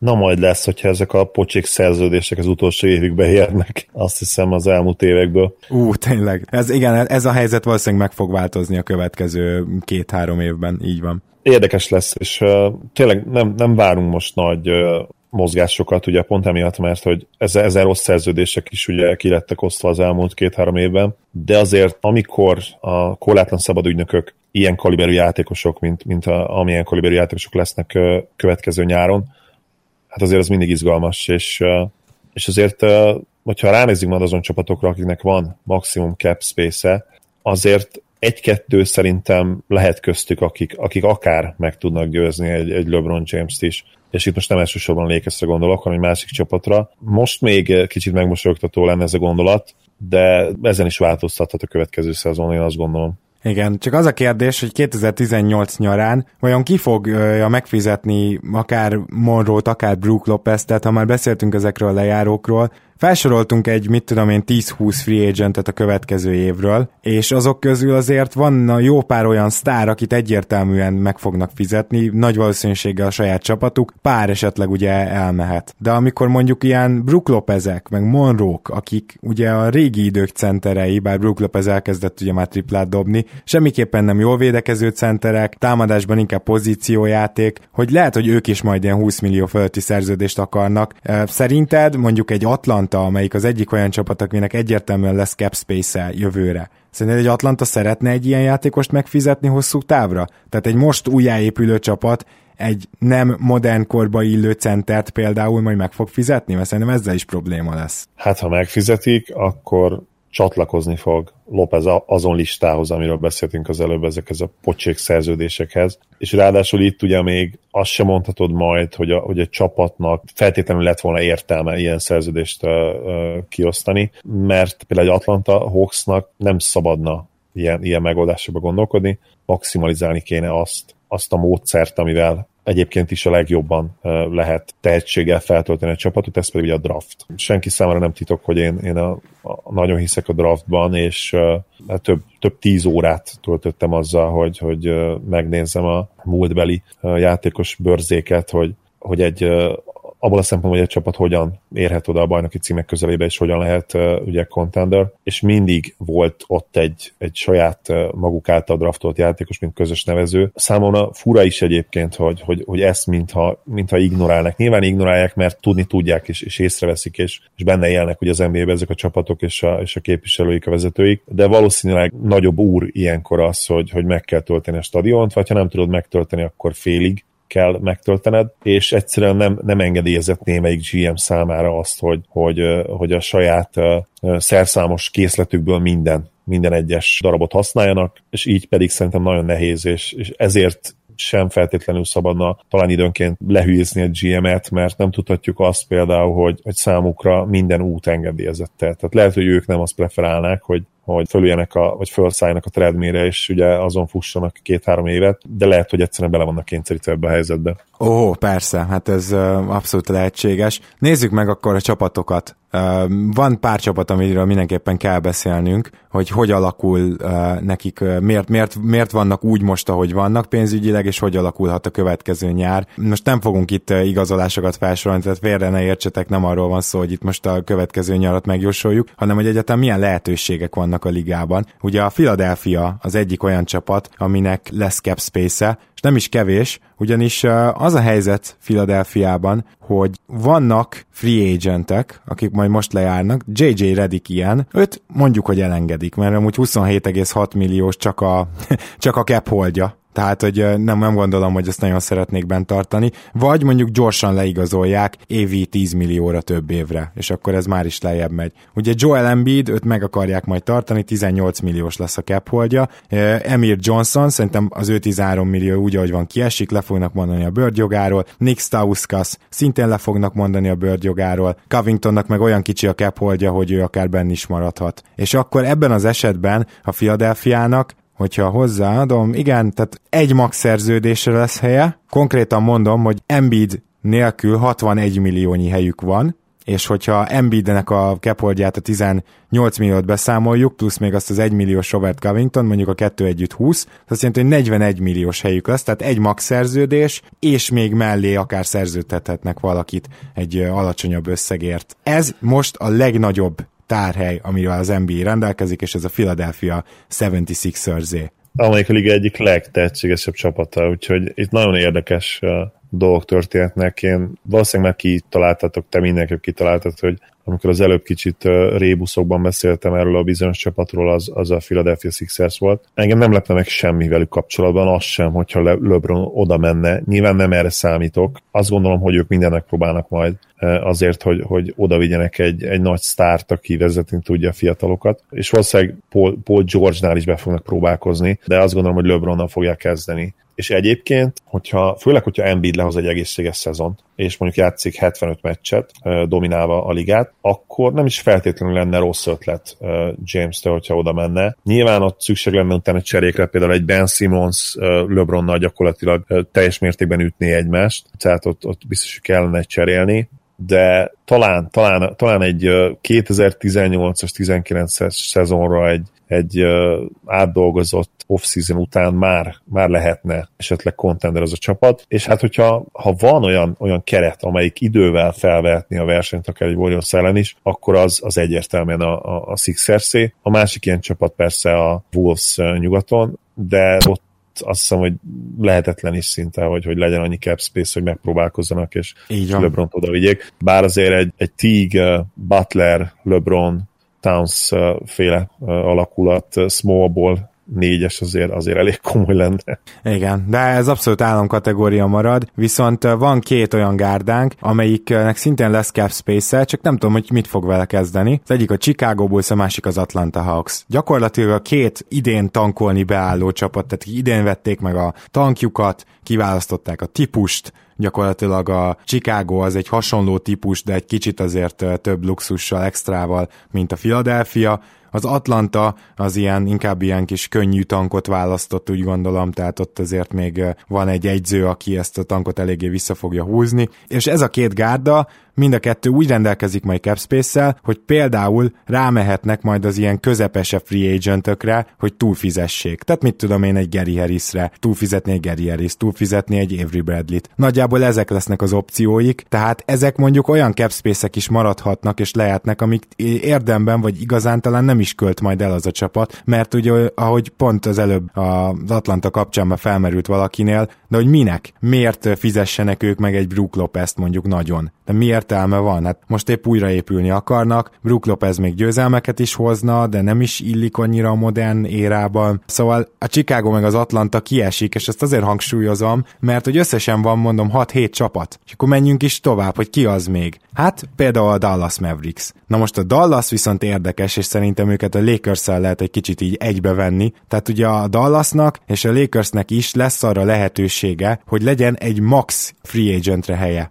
Tehát itt most 30 milliós maxal számolok, nem 35-tel, mert a Dallasnak erre van lehetősége. Ehhez viszont az kell, hogy ugye Nerlens Noelt mondjuk úgy, hogy elengeditek. Bizony, mert hogy ugye ő belépett a, lehívta a QO-ját, ugye a qualifying offert, ami azt jelenti, hogy jövő nyáron uh, korlátozás nélküli szabadügynök lesz. Sajnos nem lehetett úgy összehozni ezt az egészet, hogyha, hogyha ő most aláírt volna egy komolyabb szerződést, maradjon még ugye sok alatti hely, mert gyakorlatilag azzal kilőttük volna az egészet így talán annyi előnye van ennek az egésznek, hogyha ha ő lehoz egy csodálatos szezont, és, és tényleg a liga egyik legjobb védője lesz, mint ahogy azt uh, többen várják tőle, akkor, akkor nekünk egyszerűbb abban a szempontból a dolog, hogy ő lehet a mi, a mi maxos játékosunk, ugye, és akkor azért egy olyan teljesítményre már lehetne adni neki ezt az évi 23 milliót, és nem feltétlenül lenne akkor a hatalmas túlfizetés.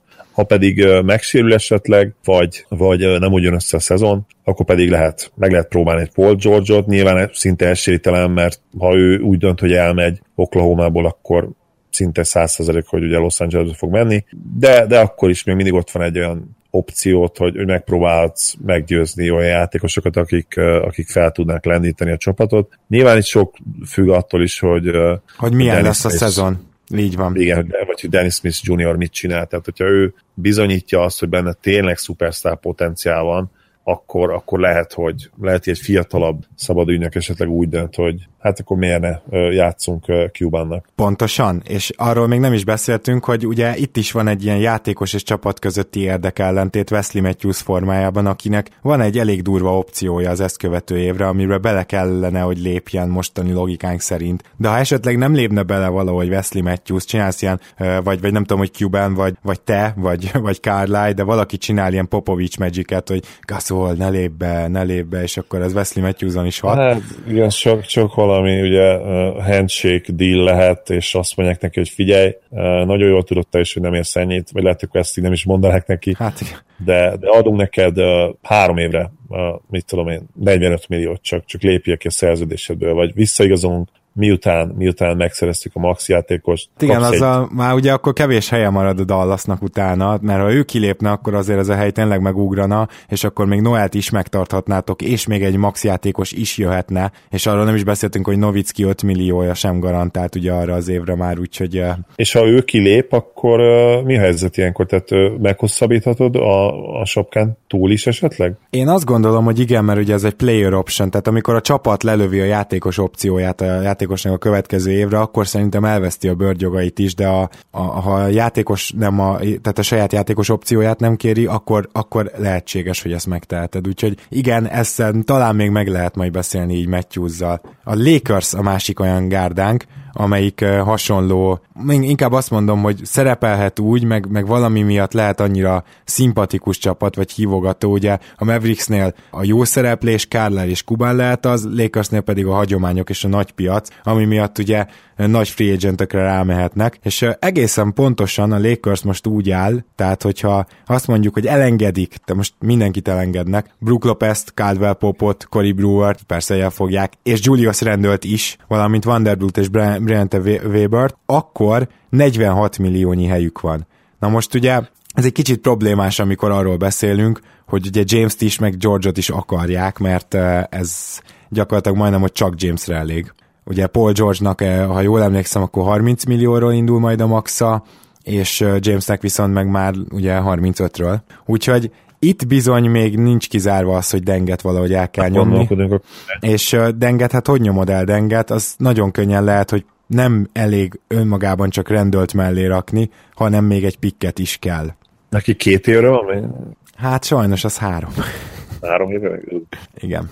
Hát ez brutális, igen. Nem véletlenül. Hát mozgót sikerült, ugye, de hát ahhoz, ahhoz kellett egy uh, D'Angelo Russell, aki hát ugye top ötös pick volt, és, hát sőt, és érté, értékben is, volt, ugye második pick volt, de ugye értékben is, most arra gondolok, hogy még mindig körülbelül talán egy ilyen top 5-ös pick érték, értékét megkapattad érte, hozzáteszem, hogy nem a következő évi drafton például, de, de azért nyilván egy, egy lottery pickért is el lehetett volna még cserélni simán, úgyhogy uh, neki még volt értéke, hát most már nincs ilyen értékük, akit el tudnának nyomni uh, Deng mellé, úgyhogy, úgyhogy ez nehézkes lesz. Pedig, hogyha és akkor még lejárót kéne visszakapni, tehát akkor mit tudom én, a Jutaknak kéne benyelni a Denget Favorsért, vagy a Bucksnak kellene benyelnie Monroe-ért. Bármelyiket látod magad előtt? Hát nem, még, még talán a Monroe cserét, esetleg ha Denk tényleg legalább jó játszott volna Denk, de, de az a baj, hogy, hogy hát pocsék játékot nyújtott. Olyan messze van, nem csak hogy a régi Bulls szintől, de, de az utána mutatott játéktól is, hogy nehéz elképzelni azt, hogy, hogy ő érdekelhet bármilyen komoly célokat kitűző csapatot. Pedig egyébként a Bucks pont jó lehetett volna, mert ugye, hát ott ugye Parker kérdőjeles, és azért ők, ők most akarnak nagyon jó lenni, jók lenni és maximalizálni a Giannis körüli keretet, és egy jó Deng azért, azért beleillhetett volna ebbe a, ebbe a keretbe, és ugye a tervekbe, így viszont teljesen meg vannak lőve. Van egy kérdésem, szerinted hány olyan csapat van, aki a saját ügynökeinek a capholdjával együtt is úgy van prognosztizálva, tehát úgy mondhatóan, hogy mindenképpen lesz helye a sapka alatt. Tehát mindenféleképpen, tehát hogyha a saját játékosait meg akarja tartani, és később ugye megfizetni, és nem mond le a bőrgyogaikról, akkor is a sapka alatt van. Van-e tipped? Tippem az, az simán lehet, mert tippen akármikor lehet maximum közelében sem leszek, mert akkor mondjuk... Uh, Elárulom, hogy a, a Philadelphia például nem tartozik ebbe bele, mert ugye Rediknek és Embiidnek akkora cap holdja, hogy, hogy még az ilyen 60 milliós lehetséges helyet is kitöltik. Hoppá. Jó, hát akkor remélem, hogy ez segítség volt, és csak egy nagyon alacsony számra gondolnék. Bár ugye kettő nem feltétlenül függ össze. Ha Apple-okról beszélünk, mondjuk akkor négy. De azt telibe találtad. Gratulálok. Szép volt. Még erre nem számítottam. Tehát a Phoenix Suns-nak mindenképpen lesz 9,5 milliója. A Denver Nuggetsnek mindenképpen lesz 300 ezre, a Sacramento Kingnek mindenképpen lesz 700 ezre, és az Indiana Pacersnek mindenképpen lesz 7,5 milliója. Tehát magyarán két olyan csapat van, tehát még a felsoroltaknál is hogyha mindenkit meg, akartanak, meg akarnának tartani, az Atlanta, a Chicago, ők már, már túllépnék a kepet. Ez nagyon kemény. Viszont a Suns ilyen, hogy a Sunsnak 22 millió lehetséges helye van, de hogyha mondjuk például TJ Warren-t elengedi, na akkor lesz ez a 22 millió meg. Hogyha nem, még akkor is van 9 milliója, és ez is tök durva, hogy mit ér vele? Hát pont 9 millió az emelé. Tehát ez az, amiről Igen. korábban beszéltünk, hogy a mid-level exception 9 millió, tehát ugyanennyiért igazolhat majd az is, aki nem fizet luxusadót, de a sapka fölött van. És a Suns ráadásul ugye olyan gárda, amelyik már évek óta, vagy legalábbis most ebbe az évben nem használta el az összes rendelkezésre álló cap space, és szerintem most se fogja, mert tele vannak fiatallal, van egy fiatal mag, és gyakorlatilag amire kifut majd a Tyson Chandler szerződés, meg a Jared Dudley szerződés, akkorra kell nekik pont a hely, mert akkor lehetnek majd olyan releváns csapat, aki ezt szívesen igazol majd szabad ügynök van még egy-két csapat, akinek lehet helye, ezek közül te kiket tartasz érdekesnek? Gondolom a Denver Nuggets-et ne vizsgáljuk meg, hiszen őket eléggé kiveséztük most pár napja a Denver adásban. Minden esetre nekik ugye gyakorlatilag Jokic hosszabbítás és Gary Harris hosszabbítás, és ezen kívül még uh, nem nagyon fognak tudni mocorogni ezeknek a cap miatt. Igen, Denverre, Denverről beszéltünk elég sokat az elmúlt napokban.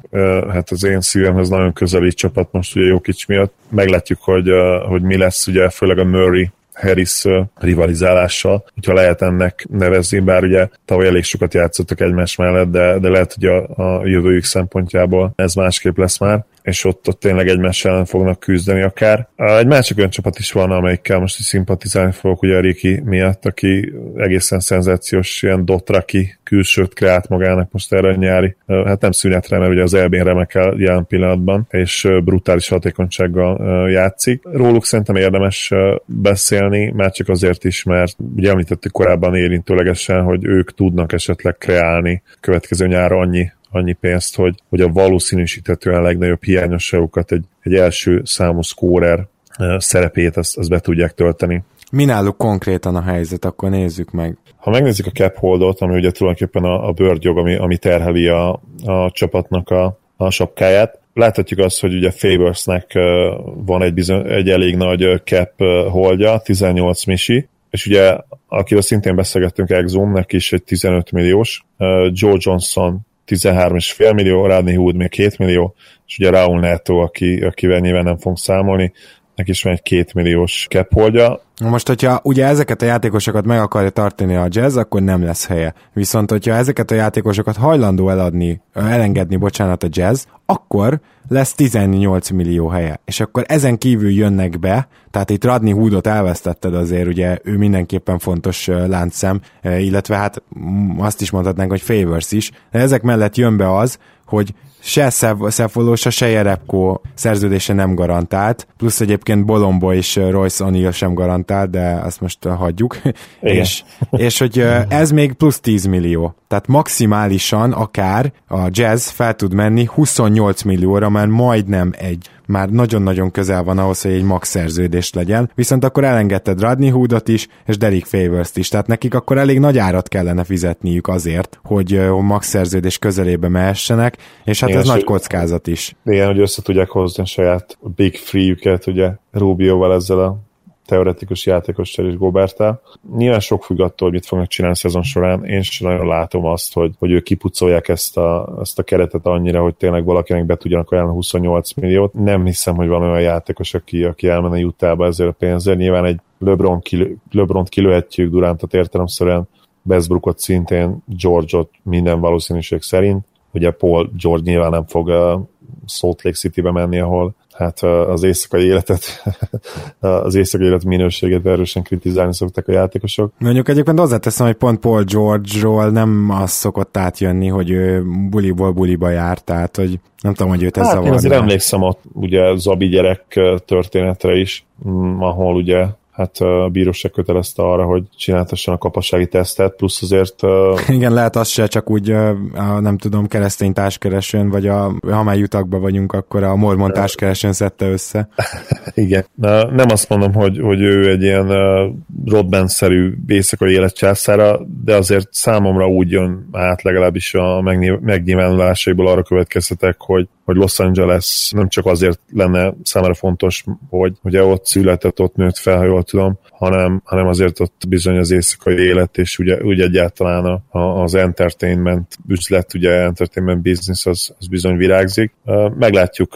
Szóval én azt nem tudom elképzelni, hogy jazzra visszatérve, hogy, hogy ők ki, kipucolják ezt a összes ilyen szerződést, és 28 milliót kreáljanak a, a sapka alatt. Túl nagy kockázat de lenne, nem? Tehát, hogy... Igen, igen. De azt mindenképp, hogy, hogy egy ilyen 18-20 milliót azért megpróbáljanak. Hát az mondjuk úgy lehet, hogyha húdat legalább megtartod, és akkor mind, az összes többi, akiről beszéltünk, az meg. Igen, és ugye Húd is olyan szezon előtt áll, ahol bizony neki bizonyítania kéne azt, hogy, hogy benne még komoly potenciál van. Úgyhogy ha őt, ha őt meg tudják tartani, akkor az nyilván azt jelenti, hogy, hogy neki egy egész jó szezonja volt.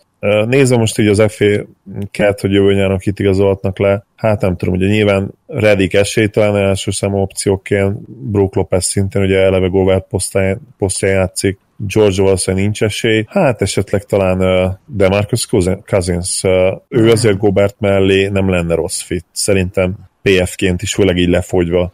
Hát igen, talán, abszolút, abszolút talán. megállna a helyét, és mondjuk Rubioval megtámogatva az nem lenne egy rossz csapat. Hát Moro nyilvánvalóan kilőve, KCP szintén kilőve, Tony Parker ugye esélytelen, és itt már nagyon lementünk olyan játékosok azok, akik már nem segítenek annyit, igen. Igen, abszolút. Igen. Tehát akkor azt láthatjuk, hogy van olyan csapat, például a Jazz, ami eléggé fel tudna menni, de nem fog. Nem, nem fogja meghúzni ezeket a múvokat, nem fog egy Monroe-ért se cserélni valószínűleg, mert neki is megvan a saját lejárója, ugye, a nagy lejárója, Favors. Van még azért olyan csapat, aki fel tud menni max hely közelébe, eddig ugye felsoroltunk, 1, 2, 3, 4, 5, 6 Denverrel együtt hetet, a jazz akkor már nem vehetjük ide, azért ide vehetjük viszont az Indiana Pacers-t, amelyik nagyon különleges helyzetben van, ezt már többször ö, mondtam, és az indiánás adásban is ezt ugye elemeztük, hogy ők olyan szerződéseket kötöttek Bojan Bogdanovicsal, Deren Corrisonnal, amelyben nem garantált a második év. És ez miért fontos? Mert Jeffersonnak sem garantált a második év teljesen. Mondom, Bogdanovicsnak másfél millió garantált a tíz félből, Gollisonnak 2 millió a 10-ből,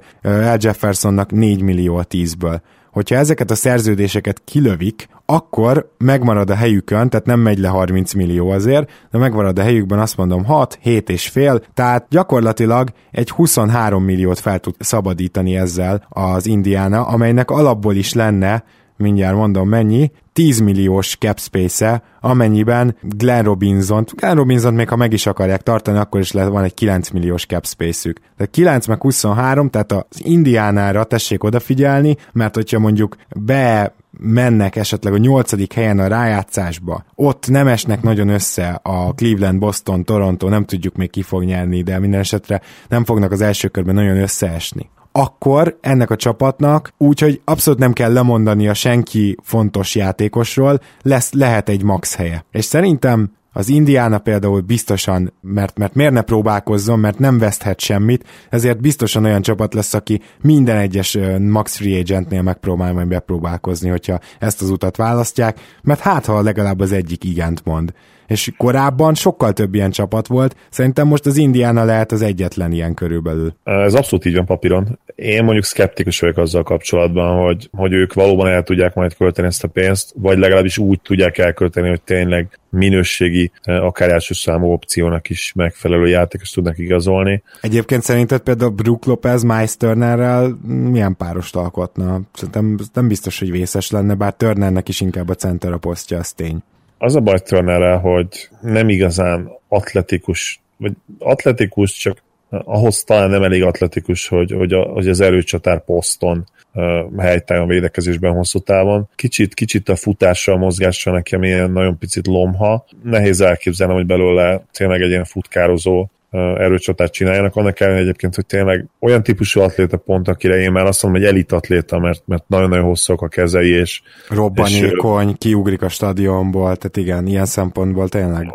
Igen, egyébként vertikálisan nem rossz, tehát elég, elég, jó, elég jót ugrik, nagyokat ugrik, nem véletlen, hogy, hogy rengeteg dobás blokkol. Viszont én is, én is őt inkább az egy centerbe, már csak azért is, mert tényleg neki védekezésben a legnagyobb erőssége az, az a dobás blokkolás, úgyhogy uh, én, én ott, ott számítanák rá főleg, és centerként ő szerintem egy tökéletes fit a mai, mai Space and Pace ligába, erőcsatárként messze nem lenne ennyire jó fit. Egyrészt többet kéne futnia, másrészt nem csak, hogy többet kéne futnia, de keresztbe kasul is, ugye egy erőcsatárnak azért több, több váltással kell találkoznia. Ez, ez már nem feltétlenül az ő játéka lenne, és ugye azt pedig nem kell ecsetelni, hogy hogy López teljes mértékben esélytelen erőcsatárként soha nem szabadna azon a poszton játszani, és nem is fog, úgyhogy, úgyhogy nem, nem tudom elképzelni azt, hogy a Pacersnek kelljen ő, de hogyha kellene, akkor nyilván meg tudnának egyezni, mert López egyébként valószínűleg nem az a típus, aki, aki minden áron szeretne például nagy piacon maradni, főleg, hogy már azért megízlelte ő, és nem hiszem, hogy extra dolgot jelentett számára.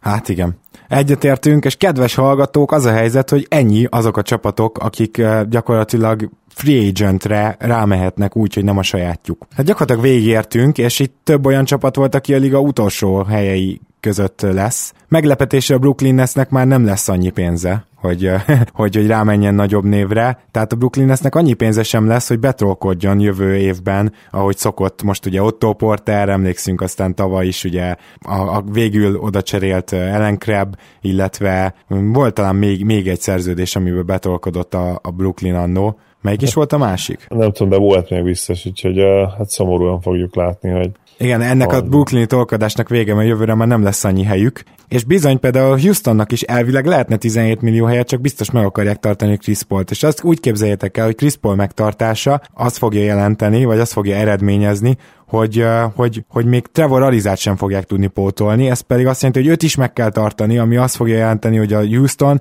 jövőre és onnantól évekig úszni fog a luxusadóban. Egyébként Ennyi ez nagyon furcsa. millió körüli payrolljuk lesz? Á, lehet a 150 is már jövőre is ez akár.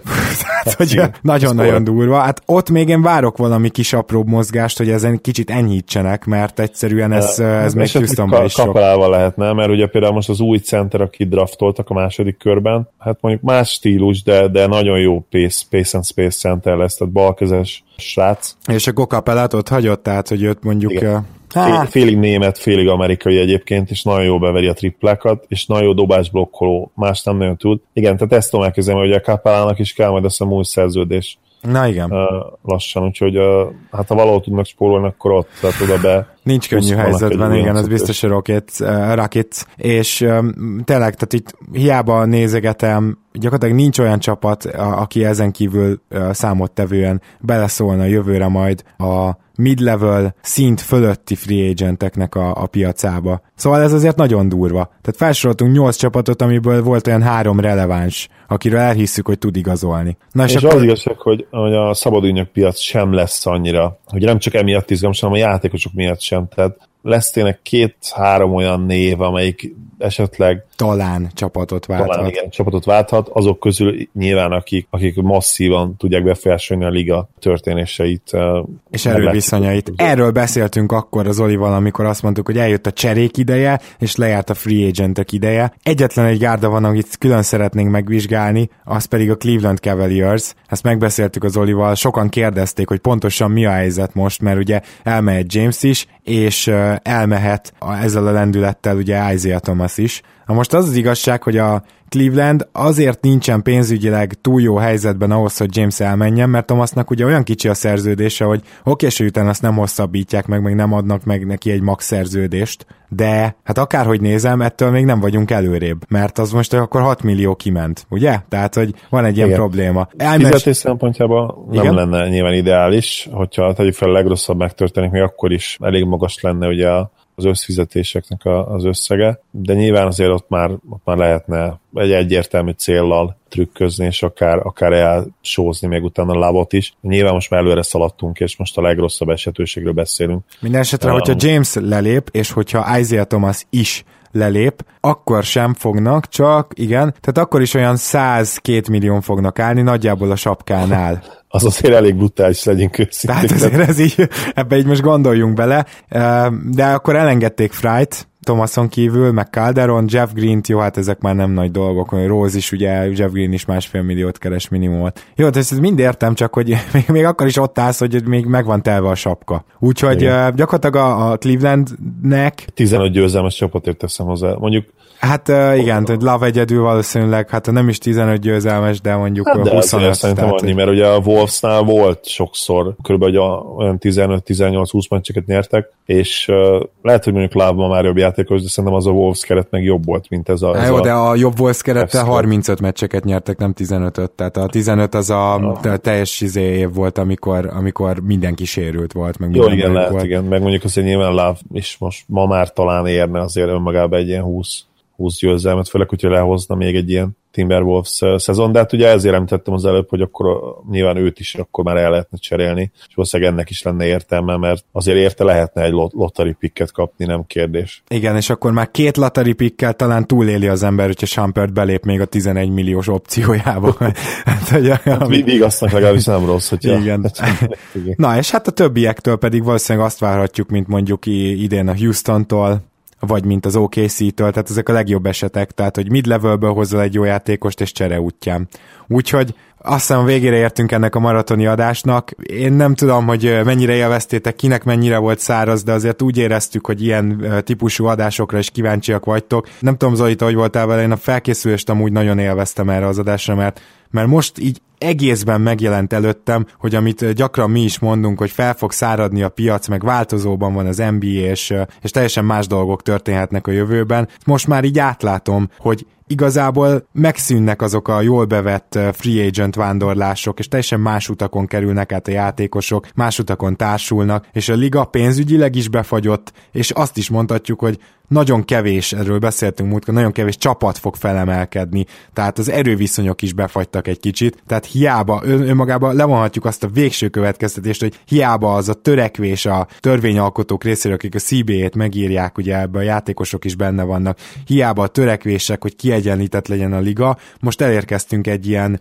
beduguláshoz. Hát bizony, és lehet, hogy erre tényleg a megoldás csak az lenne, hogyha, hogyha lenne ugye egy hard, hard cap, és emellett eltorolnék a max szerződést, tehát akárkinek adhatsz akármennyit, viszont van egy kőkeményen meghúzott fizetési sapka, ami fölé egyszerűen nem mehetsz. Ha ez megtörténne, akkor pár év alatt én biztos vagyok benne, hogy, hogy lenne akár 8-10 csapatunk is, aki, akik hasonló eséllyel indulhatnak a bajnoki címért, de ott is kellene azért, azért pár év, és hát nyilván ez nagyon drasztikus lenne. Nem is tudom, uh, hogy hogy lehetne ilyen átmenetet megcsinálni, szóval érted, mire gondolok, hogy hogy, hogy csinálnád meg egyik évről a másik. Igen, mert mondjuk az NBA Player Association erről például biztos, hogy nem menne bele, mert ez nyilván azt jelenteni, hogy, hogy a legjobbak kereshetnek mondjuk akár évi 50 milliót is, viszont nem maradna elég pénz utána senkinek, tehát esetleg lehetne úgy csinálni, hogy mondjuk 100 millióra vinni, vagy 110 millióra vinni ugye a hard cap-et, és akkor abba talán még beleférne az is, hogy mondjuk egy 50 milliós szerződés, viszont az, hogy egy 50 milliós szerződés mellett esetleg a kiegészítő emberek is megkapják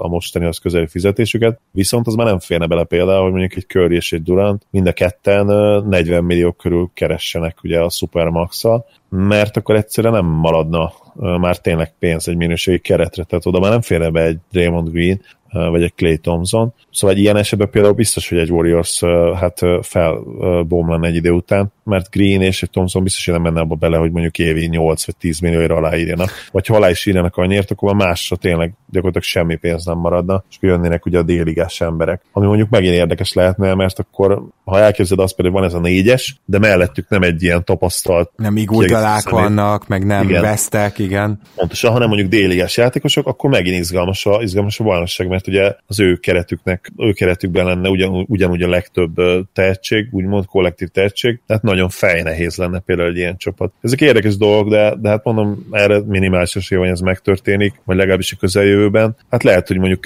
Zsinorban még négy Warriors bajnoki cím után egy, egy five beat után lehet, hogy más szelek fújnak majd a ligában.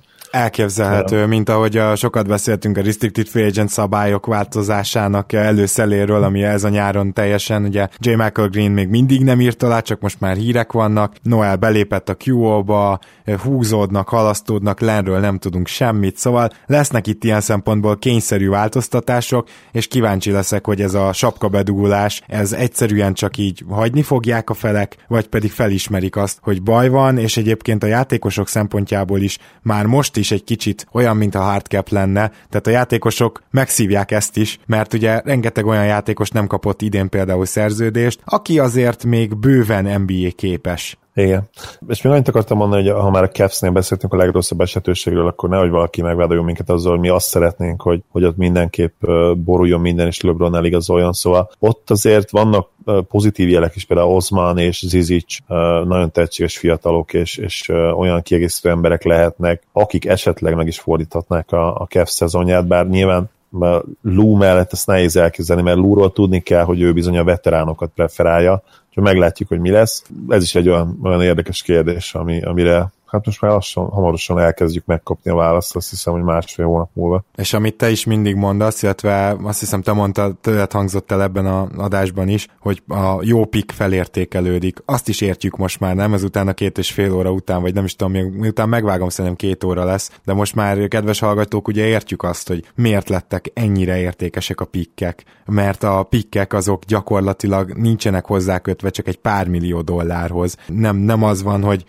felsoroltunk rengeteg franchise, aki ilyen vagy olyan szempontból nem fog tudni hozzáférni a nagy nevekhez, ez az egyetlen esély. És most már lassan ott tartunk, hogy a Bostonok is pikkeket foglalnak le, és ne, nagyon nehezen válnak meg tőlük. A Clevelandnek kellett egy pick. Tehát mindezt megnézve tényleg a pikkek értékelődnek fel leginkább. Nagyon reméljük azt, nem tudom Zoli egyet értesz, hogy nem volt túl nagy zagyvaság az előző két óra, és hogy nagyjából tudtunk így koherensen végighaladni, és nektek ebből az egészből átjött valami. Elnézést kérünk, hogy ilyen hosszúra sikeredett. Éppen ezért a, szerintem a Keleten-nyugaton podcast történetében másodszor 999 lesz a, a szám, amit beírhattok, hogyha netán végére értetek az adásnak. Igen, hát nyilván ez az egész téma, amiről beszéltünk, egy, egy nagy része azért valamennyire szubjektív, és lehet, hogy, lehet, hogy a mi a hallgatóink, nézőink más végkövetkeztetésekre jutnak. Ez természetesen hát nem csak, hogy lehetséges, hanem ajánlott is, mindenki gondolkodjon a, saját fejével, és jusson a saját kis következtetésére. És írja meg nekünk. És írja meg nekünk akár igen,